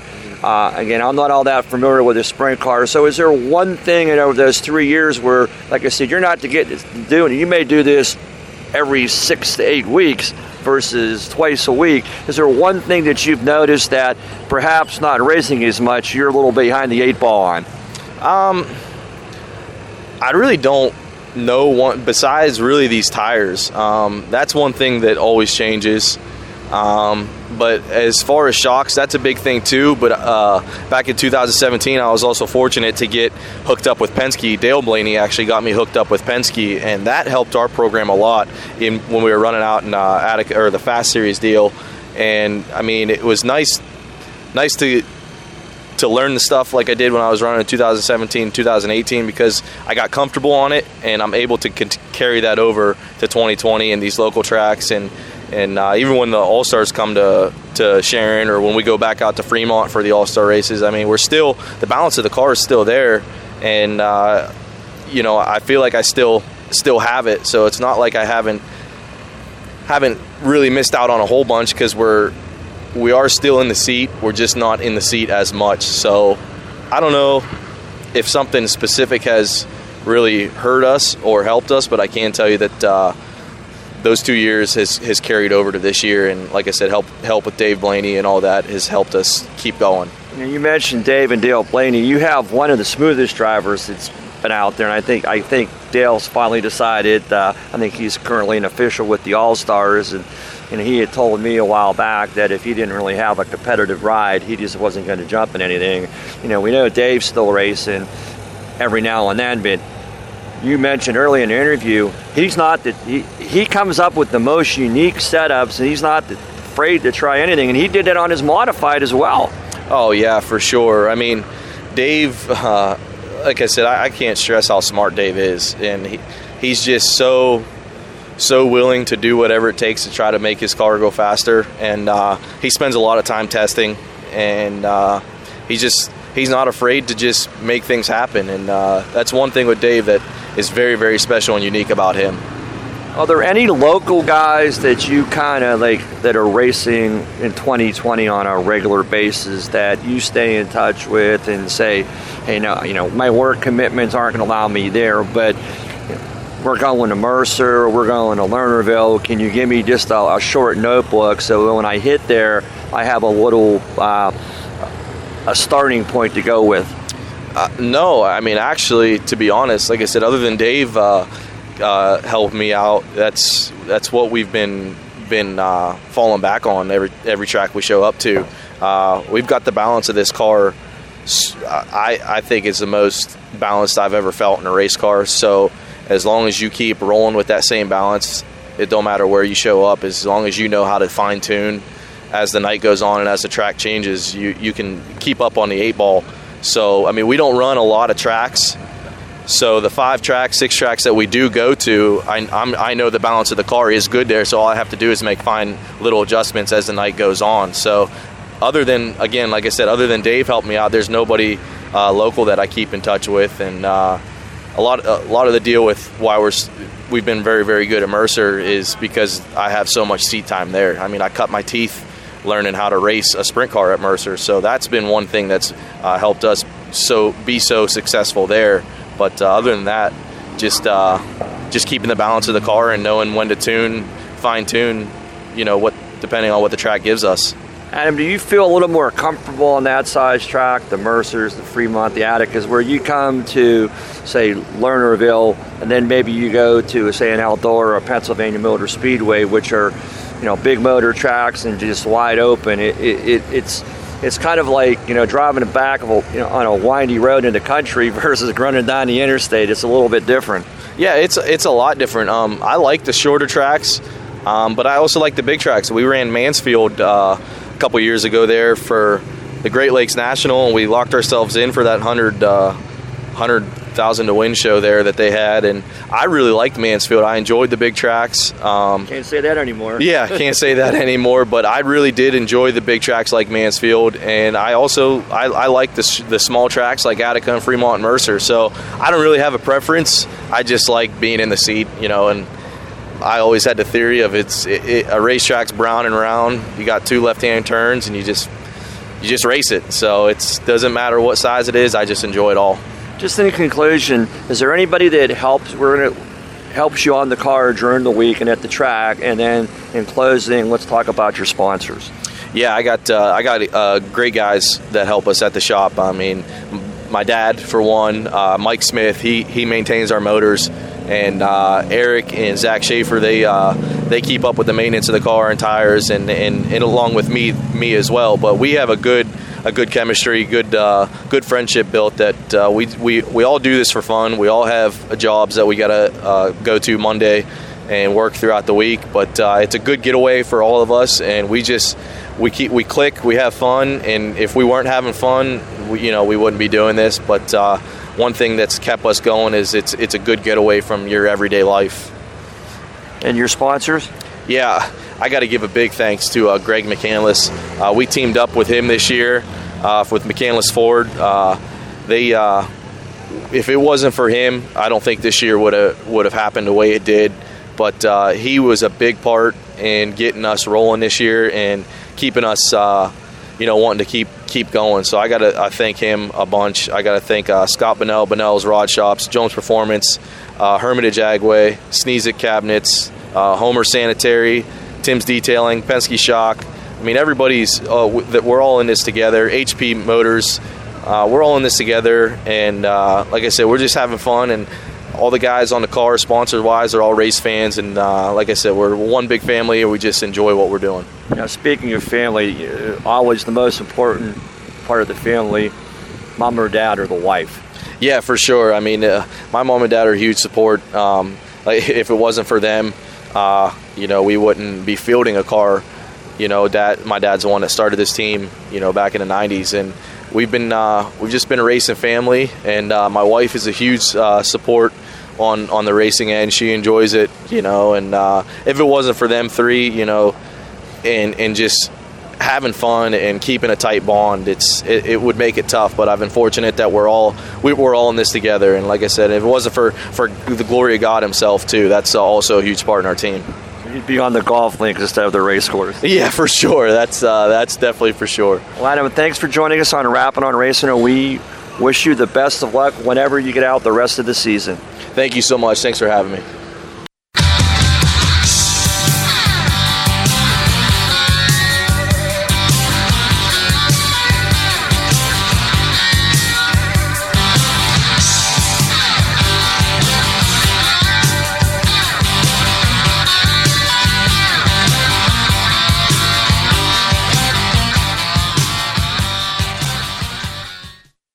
And now, an opportunity to introduce you, race fans, to the champion of 2020 in the Shago Real Estate 410 Sprint Cars. Ladies and gentlemen from Warren, Ohio, Jack Sodeman Jr. Jack, track championships are something that you have absolutely mastered. I believe this is a 10th career track title for you. Is that correct? Yeah, first one here. It's uh, only got one win here, and I didn't uh, get it this year. So it sucks that I couldn't get the win tonight to win the championship, but consistency pays off sometimes. Now let's talk about this ride. You were fast here several times. Finished second, finished third, all these top five finishes. What is it going to take next season to get one spot up that way? I just got to be a lot, lot better than what we were tonight. It's uh, the track definitely fooled me. I thought it was going to stay a lot heavier than what it did, and the way that we were set up, there wasn't too much I could do. I was kind of a sitting duck, and just uh, it was kind of a race between me and Brandon at that point. Because uh, and then of course Darren winning his first. If you're going to win your first, this is a good one to do it. Now, all of us in the grandstands and the press box were doing math in our minds. Did you know what you had to do when the, the 22 car was in sight? Were you doing that same math toward this championship during that feature event? No, I just do the best I can, run as hard as I can, and the points will sort they'll sort themselves out. So if it was meant to be, it was going to be. If not, then Brandon would have been the uh, champion. But uh, Brandon was he was definitely uh, very uh, very tough here all year long. He was kind of the premier car here. And then uh, a couple times he missed the setup just like we, I did tonight, and that's really the only thing that uh, helped there. A little bit of luck actually, but but you know we had a lot of consistency, a lot of seconds, a lot of thirds, like you said. So it was just sometimes you get lucky and things work out your way. Well, standing behind the wing here is a guy that's been to Victory Lane at Tri City Speedway and sprints and modifieds as well. So that leads me to this question Who would you like to thank in the way of sponsors and crew for your Shago Real Estate Sprint Car title? Oh, definitely. You know, my mom looking down on me every single night. My dad, uh, they've been behind me my whole career. My wife, Kat, uh, both the kids. I got uh, little Jack and I got Samantha. My partner, Mark. Uh, Darren, usually he helps me uh, set the car up, so obviously he knows better how to set a car up than I do. I've made that very, very evident tonight. Uh, and of course, a lot, a lot, of the sponsors. I mean, I got a lot of fans, and biggest thing I got to, you know, this was a crazy year. You had the whole COVID thing and all the crap that was going on. It was uh, such an unsure year. So, I mean, the ones that really need the most thanks is all the fans that come in here week in, week out, and that go to the racetracks and you know, especially when it was uncertainty there at the beginning when it, you know everybody was still a little bit afraid. So I gotta gotta thank the fans for coming out and all the sponsors that are on the car, Glassmere Fuel, Economy Fueling, PRS Transit, which is Paul and Lisa Smith, my uh, my brother and sister-in-law, or my brother-in-law and sister, uh, Thoma Meat Markets, uh, Townsend Gas and Oil. I mean, there's just the list goes on and on on, on the people that help us and, and get us here week in and week out. So it's nice to uh, nice to get some for all them. Ladies and gentlemen, track champion at the Tri City Raceway Park, Jack Sodeman Jr. Pittsburgh's Pennsylvania Motor Speedway is ready to wrap up the 2020 season, but not before the 32nd running of the Pittsburgher 100 coming this weekend, October 2nd and 3rd. This year featuring two complete shows. It all starts off on Friday, October 2nd when the Rush Late Model Touring Series descends on PPMS for the 3000 to win Bill Hendren Memorial. Also featuring the wildly popular One to Remember race for the Rush Late Models. Also on Friday's card are complete shows with heats and features for the Admar Pro Stocks, the Keystone Coachworks Hobby Stocks, the Crawford Auto Repair Four Cylinders, and the Always Safe Young Guns. Then on Saturday, we welcome the stars and cars of the Lucas Oil Late Model Dirt Series for the 32nd annual Pittsburgher 100. From hot laps to 100 laps, the biggest stars of late model racing will compete in a full night of racing for $20,000 to win. Also featuring the return of the Rush Dirt Late Model Touring Series for the night number two of the Bill Hendren Memorial.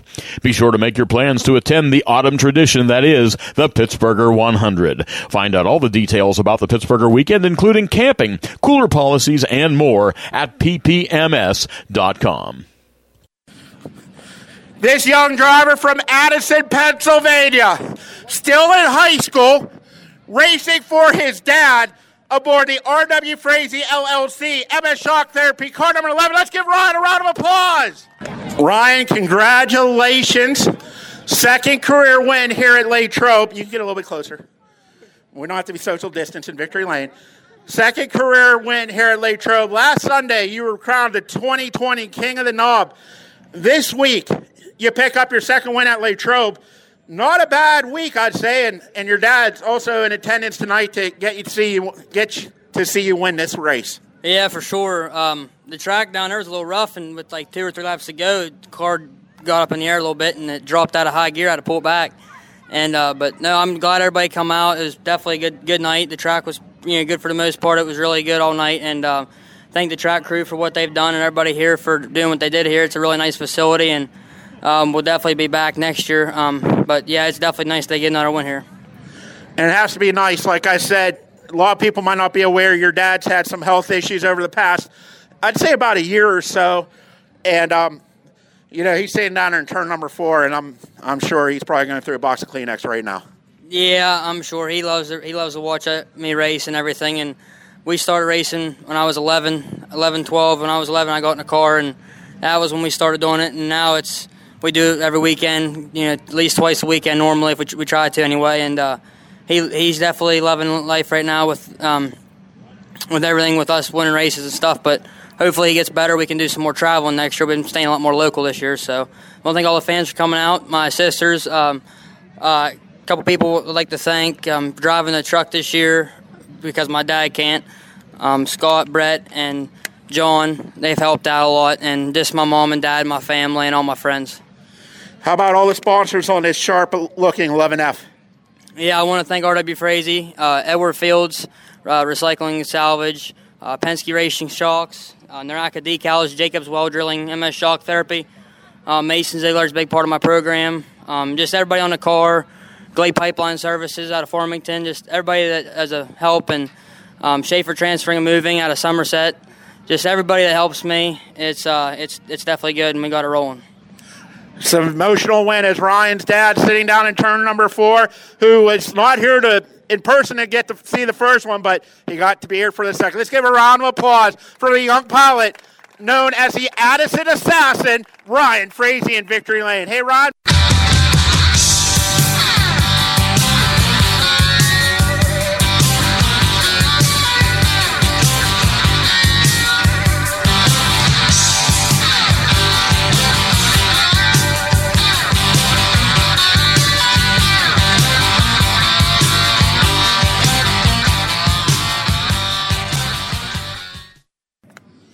Brandon Connors is now a feature winner here at the Latrobe Speedway. I can't get this fucking buckle off. All right, hold on. What do you want me to get? You push the lever up and then slide It's the off. buckle ahead. You're off. Close Racing Supply, Dave Klein Motorsports, car number 55. Let's give a round of applause, Brandon. Yeah. Thank you. Adams Auto Repair. Brandon, I had the opportunity to talk to you earlier tonight, and you said you like it here at the Ultra Fast Half Mile. You just said you wish it was a little wider, and uh, well, with about four laps to go, you tried to make it wider and dropped the tire off and came from the back of the pack. But I'm pretty sure when you took that white flag, you thought this track was probably wide enough at that point. Yeah, it was. I was making it wider anyways, whether it was or not. I was going for it. Hey, I'll tell you what, heck of a run. Last week a second place, this week a first place, and your forte is the short tracks. You're a Thunder Mountain, Hummingbird, um, Hidden Valley guy, and, and nothing against that. But when you get here, this is a completely different mindset. Those tracks, well, I know gamblers would fit inside our infield, and you'd definitely still have room. And what adjustments do you guys have to make to this Dave Klein Motorsports CRS uh, number 55 to come here to the big track? Not too much. Basically, just gears and a few spring changes. We hit it on the nail when we come down last week, and just tweaked it for this week. And I'll tell you what, not a bad average. Uh, 1.5, I think that works out to be. Are we going to see you guys here more next year? As much as we can be, we- we'll come down. This is a nice racetrack. We appreciate your kind words, and now's a chance for you to go ahead and thank the family, the team, the sponsors that make this winning ride possible. I want to thank Ron Winslow for letting me drive the car, my wife, my kid, all my crew. They they put all the work into it throughout the week and on the weekends. And what about the track, man? It looked like you definitely had a lot of traction, a lot of bite tonight. Yeah, it wasn't what we thought. I think probably if you look at our tire, it was the wrong one, but we made it work. So Let's give a round of applause to the pilot of the Adams Auto Repair number 55, Brandon Connors in victory lane for a career first here at the Latrobe Speedway. Jennerstown Speedway would like to thank the marketing partners that made the 2020 racing season a memorable one. Martella's Pharmacies, Stoystown Auto Wreckers, Ron's Collision Center and Auto Sales, Farmers Union Co-op, Somerset Trust Company, Stoney's Premium and Stoney's Light Beer, Kenny Ross Chevrolet, and all the sponsors of the 2020 racing season. Congratulations to the Jennerstown Speedway champions late model champion Albert Francis, modified champion Anthony Aiello, street stock champion Casey Flegel, charger champion Dale Kimberly, four cylinder champion Jeff Vassos. And a special thank you to all the race fans who made the 2020 racing season at the Jennerstown Speedway Complex a successful one. We'll see you in 2021.